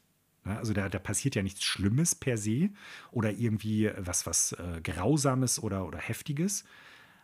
Aber die Thematik, um die es da geht, ist in der Art und Weise, wie, ja, wie, ähm, wie herzlich das erzählt wird, unglaublich erwachsen gleichzeitig. Und ich behaupte mal, wenn ich jetzt bei einem Fallout zum zehntausendsten Mal irgendein Vault öffne, wo dann halt irgendwelche Experimente mit den Vault-Bewohnern gemacht werden, äh, ja, ist ein interessantes Konzept das moralische Dilemma, das ethische Dilemma, um das es da vielleicht geht, die, die binären Auswahlmöglichkeiten, die man dann da hat, mit rette ich die, äh, rette ich die nicht oder sowas, das ist irgendwie ganz interessant. Aber das ist so, ich sag mal, herzlich und filigran und mit Nuance erzählt, geschrieben und halt auch in die Quest eingebunden, dass ich mich aus dem Fenster lehne und sage, das ist so viel erwachsener als halt irgendeine Story von keine Ahnung, Bioshock Infinite oder sowas. Ne? Ähm, das will nicht mehr sein, als es ist und macht es das total gut. Das ist wie, das, das ist wie ein Studio Ghibli-Film. Nicht nur wegen des Looks oder so, sondern weil, weil das wirklich, die haben ein Händchen dafür, wer immer das auch geschrieben hat, äh, dass es um die kleinen Momente geht. Und es ist halt auch eine Story, die im übertragenen Sinne ja auch nachvollziehbar ist. Es ist Ja. halt dieser Abnabelungsprozess, äh, wohingegen du sagtest ja vorlaut, du machst ja irgendeinen irgendein Vault auf und da kommt dir da wieder die ganze Mutantenhorde entgegengestürmt und du knallst die alle ab. Äh, da werden sich die wenigsten Leute irgendwie äh, mit irgendwie emotional äh, Ja. gebunden fühlen, weil die Möglichkeiten sind halt nicht gegeben und da das bietet halt auch keine zweite Ebene. So, es ist Genau. das, was es ist und äh, da muss ich wirklich sagen, da das ist wirklich so quasi als besondere Episode hängen geblieben. Ja, ist, ist eine der stärksten, ganz klar. Ist eine gute Proto, ein gutes Protobeispiel. Aber ich finde, sowas gibt es insgesamt häufiger mal. So, ne? Und wie gesagt, das ist alles familiengerecht aufbereitet, geschrieben. Ne? Das, ich weiß gar nicht, das Spiel hat, glaube ich, eine, eine 12er-Freigabe. Ähm, das könntest du auch in irgendeinem Disney-Film drin haben. So thematisch. Oder Meine ne so. Entschuldigung. Hm? Ja, genau. Serverfreigabe passt, äh, passt jetzt irgendwie gerade da rein, weil du sagtest, meine Nichte war gestern hier Mhm. und äh, guckte durch mein Regal und äh, sie hat auch eine Nintendo Switch und, und wollte sich ein Spiel ausleihen Ja.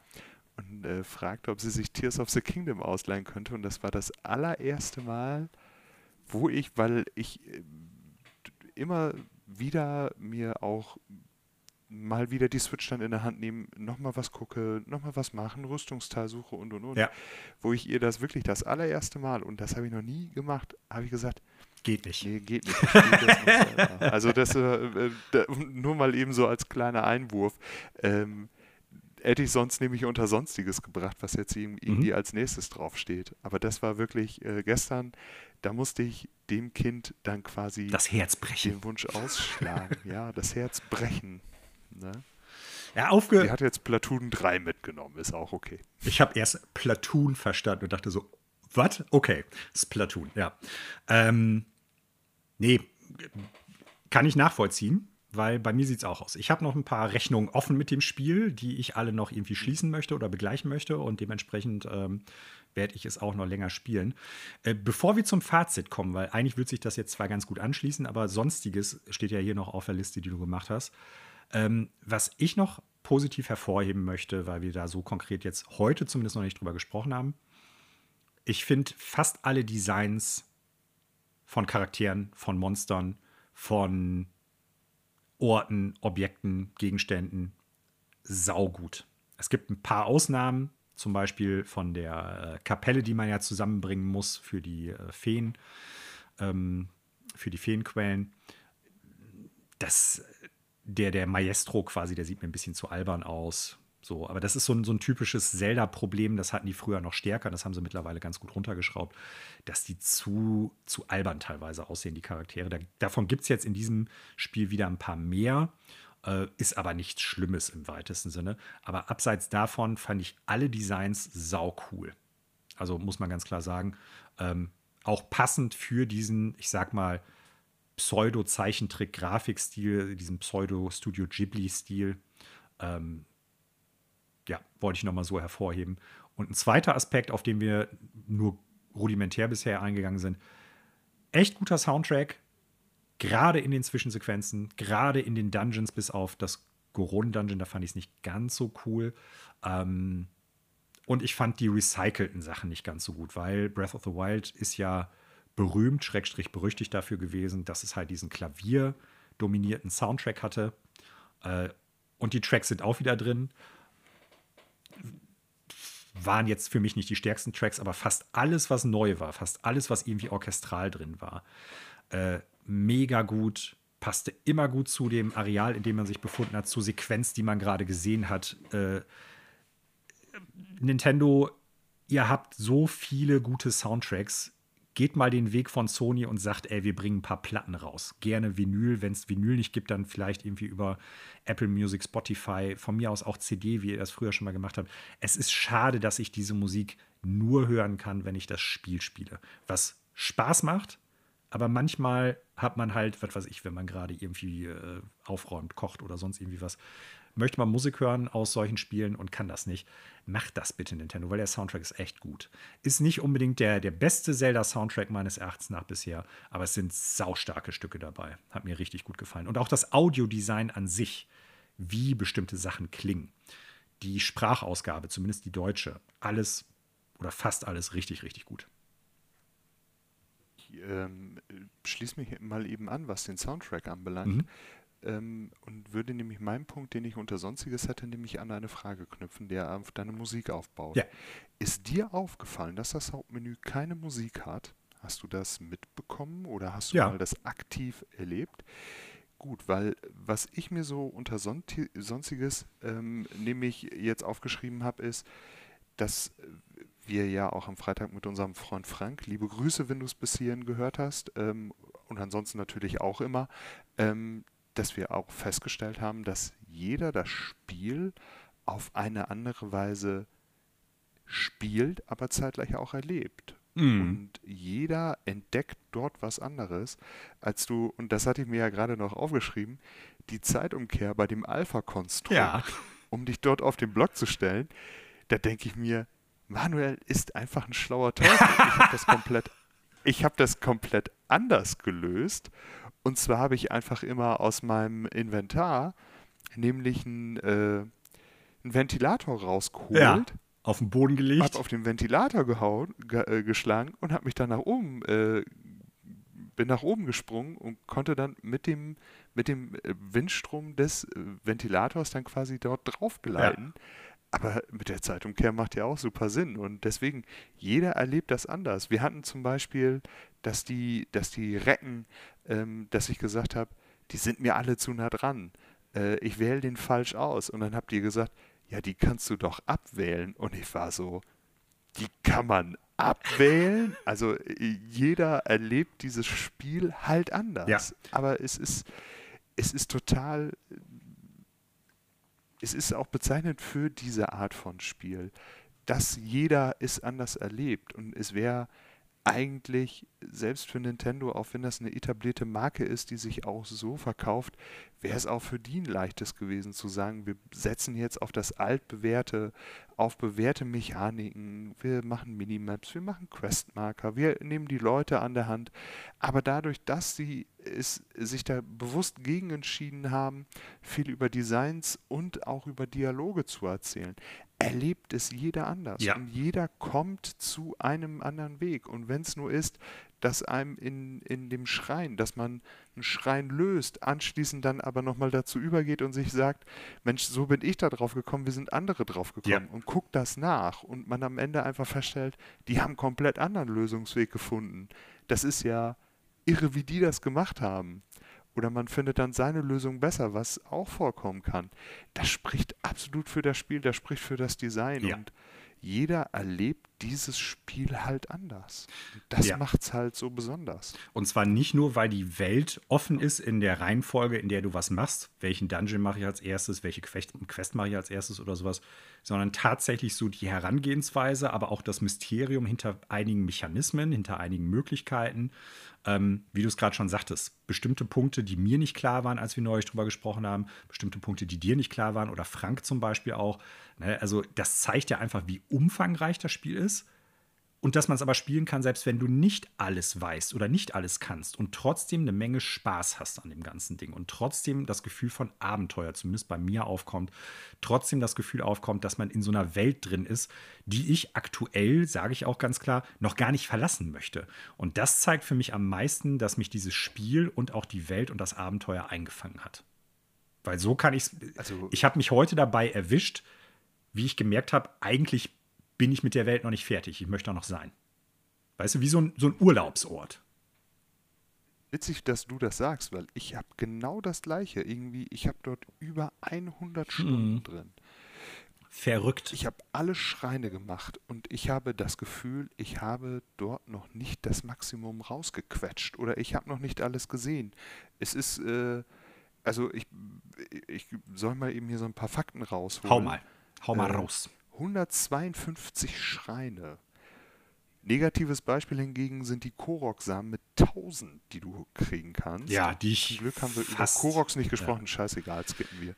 Dafür gibt es ja schöne voll Videos, wie die gequält werden. So, dafür hat sich's gelohnt. 60 Episoden, 139 Nebenaufgaben. Das Lösungsbuch hat alleine 496 Seiten. Das Spiel auf drei Ebenen: Himmel, Oberwelt und Unterwelt. Du kriegst für deine, es ist der erste Nintendo Vollpreis, Titel kriegst du so viel geboten, so viel an Inhalt. Das ist also rückblickend betrachtet ist es fast schon Blasphemie äh, zu sagen, dass das lediglich ein DLC zu Breath of the Wild ist, um das mal einfach so zu sagen. Ja, Ja, weil die ersten Ulken ja damals und haben gesagt, ja, du bist, du machst das gleiche, bloß jetzt hier, das ist nur ein anderer Skin. Also ich muss wirklich sagen, ja, das Spiel, wenn man, wenn man sagt, ja, also ich habe eine Switch und ich kann mir nur ein Spiel kaufen, dann sollte das schon dieses Spiel sein, weil du kriegst eine a lot of bang for your bucks, würde man Ja. glaube ich sagen. Es ist verrückt und der schiere Inhalt, aber es ist ja nicht, abgesehen von den Koroksamen, es ist kein schlechter Inhalt. Es wirkt alles handgemacht, es wirkt alles mit Liebe gemacht und es wirkt auch alles sinnig und es wirkt sich und es fühlt sich auch auch wenn man manchmal gefrustet ist wegen den Mechaniken oder auch nicht den Weg sich dort irgendwie einem nicht sofort erschließt. Es fühlt sich nicht an wie eine Strafe, was man dort macht oder wie Arbeit, sondern es fühlt sich immer nach einem Abenteuer an. mhm.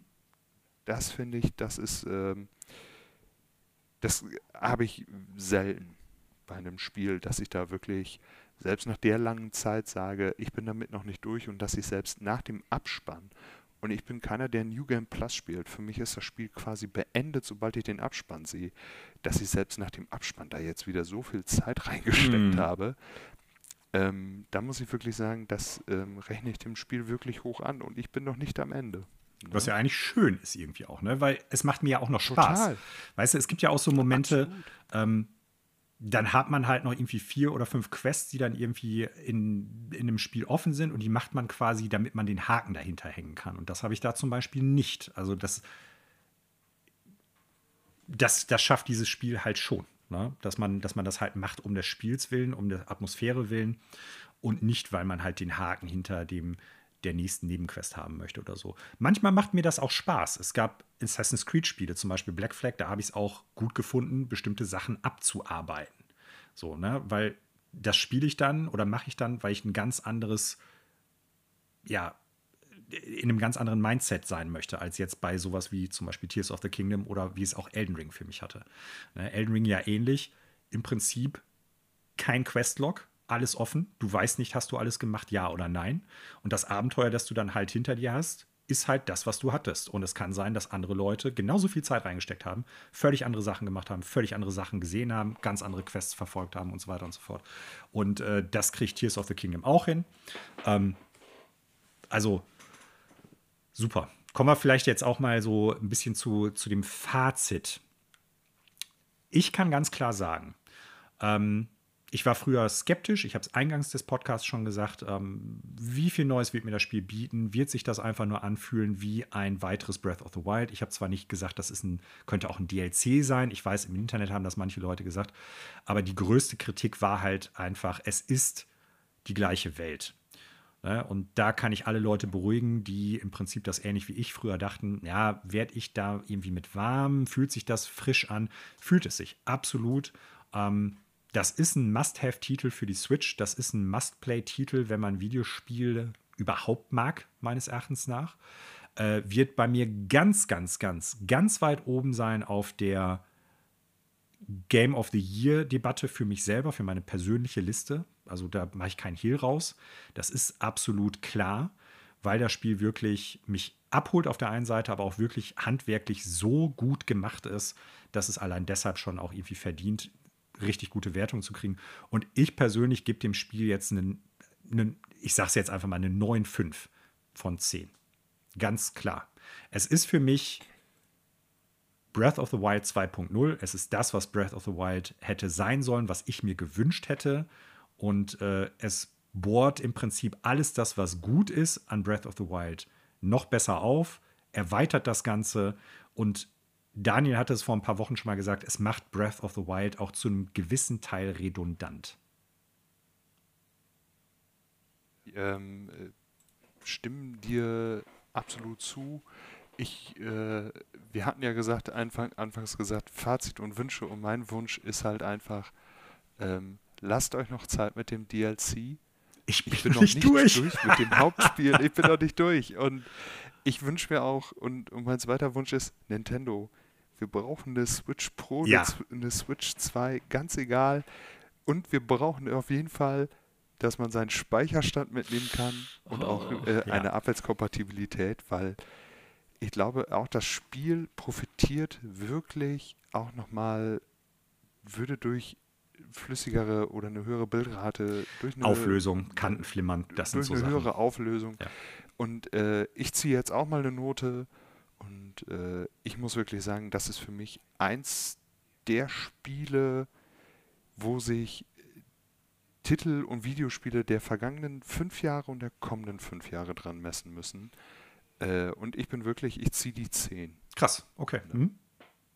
Deswegen, äh, Absolut äh, nachvollziehbar. Sagt ja immer, was würdest du mit auf eine einsame Insel mitnehmen? Welches Spiel? Und ich würde, ich müsste nicht mal mit den Augen blinzeln und würde sagen, Tears of the Kingdom. Ja, kann, kann ich als, weißt du, es gibt ja manchmal so Sachen, dass andere Leute eine Wertung geben und dann sagt man so, ja, ernsthaft, ist schon gut, aber ist es wirklich so gut? Äh, ich würde jetzt aus diesen ganzen kleinen, aus, wegen den ganzen kleinen Mankos, die ich jetzt im, im Podcast genannt habe, sagen, eine 10 ist es deshalb nicht. Äh, aber ich glaube, ich würde nur einem Spiel, das mir jetzt spontan einfällt, eine 10 geben. Ähm, ob das dann jetzt irgendwie objektiv oder subjektiv wäre, wäre eine andere Sache. Das wäre Super Metroid, aber äh, das ist ein ganz anderes Thema. Das ist aber ein Punkt, wo ich sagen kann, jeder, der dem eine 10 gibt, kann ich absolut nachvollziehen. Absolut. Ne? Es ist nicht die Art 10, wo ich sage, wirklich? Oder auch wenn du sagst, ich würde das als einziges Spiel mit auf der Insel nehmen. Ja, nachvollziehbar. Wünsche, du hast es gerade schon angesprochen. Ich habe echt recht viel. Einiges haben wir schon angesprochen oder habe ich schon anklingen lassen, was ich mir so für den Nachfolger wünschen würde. Hast du auch noch ein bisschen was aufgeschrieben dazu oder ist auch alles so? Nee, also das waren eigentlich so meine zwei, zwei größten Wünsche. Neue Hardware, auf der man es spielen kann mhm. äh, und dass sie sich mit dem DLC echt noch Zeit lassen. Und der DLC darf mir gerne mehr vom Gleichen bringen. Also da habe ich jetzt keine Wünsche, wie ich es zum Beispiel bei einem Breath of the Wild an den DLC gestellt habe, weil okay. das mhm was man dort hat, nur halt äh, noch mehr würde mir schon vollkommen genügen. Ja, was habe ich mir hier noch aufgeschrieben? Ich guck mal. Ähm, Kleinigkeit, du hast es die Tage genannt, ich habe es mit aufgenommen, weil ich es ähnlich sehe. Äh, warum kann man nicht die komplette Ausdauerringe und die komplette Herzleiste voll machen?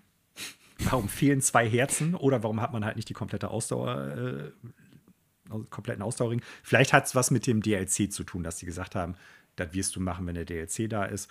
Ähm, ich habe es eben schon gesagt, dynamischere Zwischensequenzen statt statische Charaktere, die vielleicht mal eine Hand bewegen oder irgendwie den Kopf kurz drehen. Ähm, mehr Abwechslung im Design der Welt habe ich mir noch aufgeschrieben. Und das bedeutet,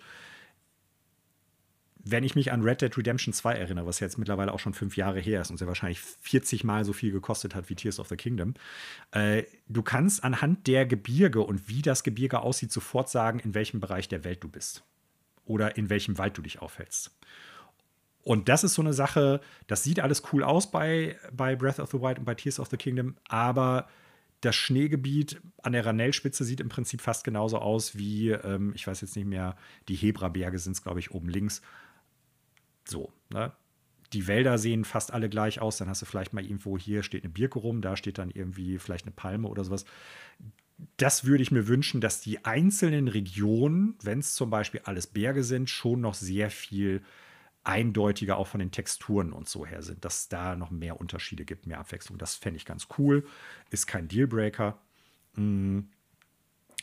Was habe ich hier noch drauf? Ähm, Sprachausgabe, hatten wir eben schon gesagt, würde ich mir auf jeden Fall wünschen, dass das konkreter ist, dass da mehr drin ist. Sortierungsmöglichkeiten und ähm, Menüführung sollte nochmal besser gemacht werden, dass du mehrere Sachen gleichzeitig bauen oder äh, kochen kannst und so. Ähm, ja, und was ich mir generell neu wünschen würde, wäre, weil die haben ja schon gesagt, das wird die Blaupause auch fürs nächste Zelda sein. Wenn die in Hyrule bleiben, klar, dann werden die die Welt auch wieder irgendwie erweitern oder verändern. Ich würde mir wünschen, dass die nicht hingehen und sagen, jetzt wirst du auch tauchen können, es wird Unterwasserareale geben, weil wohin soll sie noch gehen? Du warst in einer, du hast eine Unterwelt, du hast im Prinzip so eine, so eine Himmelswelt. Ich würde mir wünschen, dass sie sagen, es gibt mehr Städte. Die Städte fühlen sich auch eher wie Städte an, weil ich finde, Gerudo-Stadt ist super, aber ich finde zum Beispiel dieses Sora-Ding oder auch das Orni-Ding, das wirkt halt eher wie so eine Art Campingplatz. So, was du da machen kannst, wie es aussieht, oder auch die Goronenstadt, das ist alles, da ist Luft nach oben. Und dass die dann halt sagen, wie bei Majora's Mask, es gibt so einen, so einen Uhrwerkmechanismus, zu bestimmten Zeiten passi passiert bestimmte Sachen. Ähm, Leute haben einen Tagesablauf, gehen hierhin, gehen dorthin. So, das sind so Sachen, wo ich mir wünschen würde, wenn die die gleiche Karte behalten, dann bohrt das doch so auf und macht da halt auch Quests mit, weil das war so in Majora's Mask, waren das immer die stärksten Quests, die haben mir richtig gut gefallen. Also die, die liebe ich auch heute noch. Das wäre ganz gut. Ähm, mehr Abwechslungsreichtum in dem, was man im Himmel bzw. in der Unterwelt macht, haben wir auch schon drüber gesprochen. Mehr einzigartige Gegenstände, wie zum Beispiel die Rüstung, bloß dann halt als Schwerter oder neue Fähigkeiten, sodass man, ich sag mal, ein paar interessantere Sachen finden kann. Und letzter großer Kritikpunkt, den sie jetzt mit Tears of the Kingdom schon ein bisschen angegangen sind, aber wo auch noch viel Luft nach oben ist, mehr Abwechslungsreichtum bei normalen Gegnern und Bossen. Ah. Weil die sind, okay. da sind ein paar neue beigekommen, finde ich auch cool, aber es ist immer noch relativ wenig. Ne? Du hast halt die gleichen Moblins, Bokoblins, du hast jetzt halt zwar die, die Boss-Boglins, die dabei sind und ähm, ja, die Greorgs, aber da, da ist noch Luft nach oben, dass man noch mehr unterschiedliche Gegner mit reinbringen kann, finde ich. So. Das sind so meine Wünsche. Ach so, eine Sache noch. Knopfbelegung. Frei belegbar, wie ich es möchte.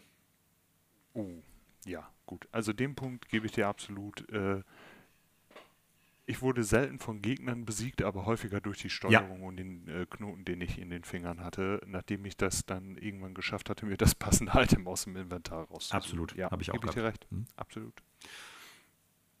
Ja, das war's mit dem Spoilercast, würde ich sagen. Wir haben so, ich glaube, so ziemlich alles, was mir in den Kopf gekommen ist und ich hoffe auch, was dir so in den Kopf gekommen ist, besprochen. Ähm, jetzt fast zweieinhalb Stunden. Bei so einem Spiel jetzt nicht verwunderlich. Man könnte mit Sicherheit auch noch irgendwie drei oder vier Stunden rausmachen. Ich finde, äh, wir haben aber alles wirklich benannt, was wichtig war. Ähm, wenn ihr Gedanken noch zu Tears of the Kingdom habt, egal wann ihr diesen Podcast hört, vielleicht hört ihr den ja auch erst irgendwie in einem halben Jahr oder einem Jahr, nachdem das Spiel rausgekommen ist oder wenn der DLC da ist, dann äh, schreibt uns doch einfach eure Gedanken dazu. ffelpodcast at gmail.com könnt ihr uns das zukommen lassen. Oder ihr könnt natürlich auch über Instagram und Facebook unter dem Handel Extrafreunde beziehungsweise beim Mastodon unter extrafreunde äh, das zukommen lassen. Wir sind beim Mastodon auf social.cologne zu finden. Wenn euch das Format gefallen hat und ihr sagt, mehr davon, wir wollen häufiger mal so zu einem Spiel wirklich so tiefgreifende Sachen haben, wo sich die Leute hier zwei Stunden zu einem Spiel austauschen. Auch das, sagt uns das, lasst uns das zukommen, dann äh, werden wir das irgendwie in die Planung mit aufnehmen. Und es gibt ja Spiele, die jetzt am Horizont stehen, wo sich das vielleicht anbietet. Ich denke da an sowas wie Starfield, vielleicht sowas wie Alan Wake. Na, ne, also ähm, da gibt es durchaus einige Sachen, wo man das irgendwie machen könnte. Schreibt uns das doch einfach. Ansonsten bleibt mir nur zu sagen, Connor, besten Dank an dich. Es war wie immer eine Freude. Schön, dass du dir auch die Zeit genommen hast. Kein Problem. Gerne wieder. Schön, schön. Und natürlich danke ich auch allen Zuhörenden. Toll, dass ihr dabei wart. Wir hoffen, es hat euch gefallen. Wenn ihr Interesse habt, dann äh, bleibt uns treu, hört uns wieder. In der nächsten Woche sollte es wieder eine normale Folge geben, keine Spoilercast-Episode. Und äh, dann werden wir wieder über Neuigkeiten aus der Videospielbranche sprechen, über Spiele, die wir dann abseits von Tears of the Kingdom vielleicht spielen, auch ein bisschen reden. Ja, und ansonsten bleibt mir nur noch zu sagen, Tschüss und bleibt extra freundlich und übergebe die berühmten letzten Worte an Connor. Und wie bereits gewohnt, spielt was Gutes und sprecht drüber. Und mit was Gutes meine ich schon Breath of the Wild. Oder Bis Tears dahin. of the Kingdom. Äh, zum Beispiel. Breath of the Wild wäre jetzt auch nicht schlecht, aber Tears of the Kingdom, besseres Spiel. Das stimmt. Spielt beide. Bis dahin.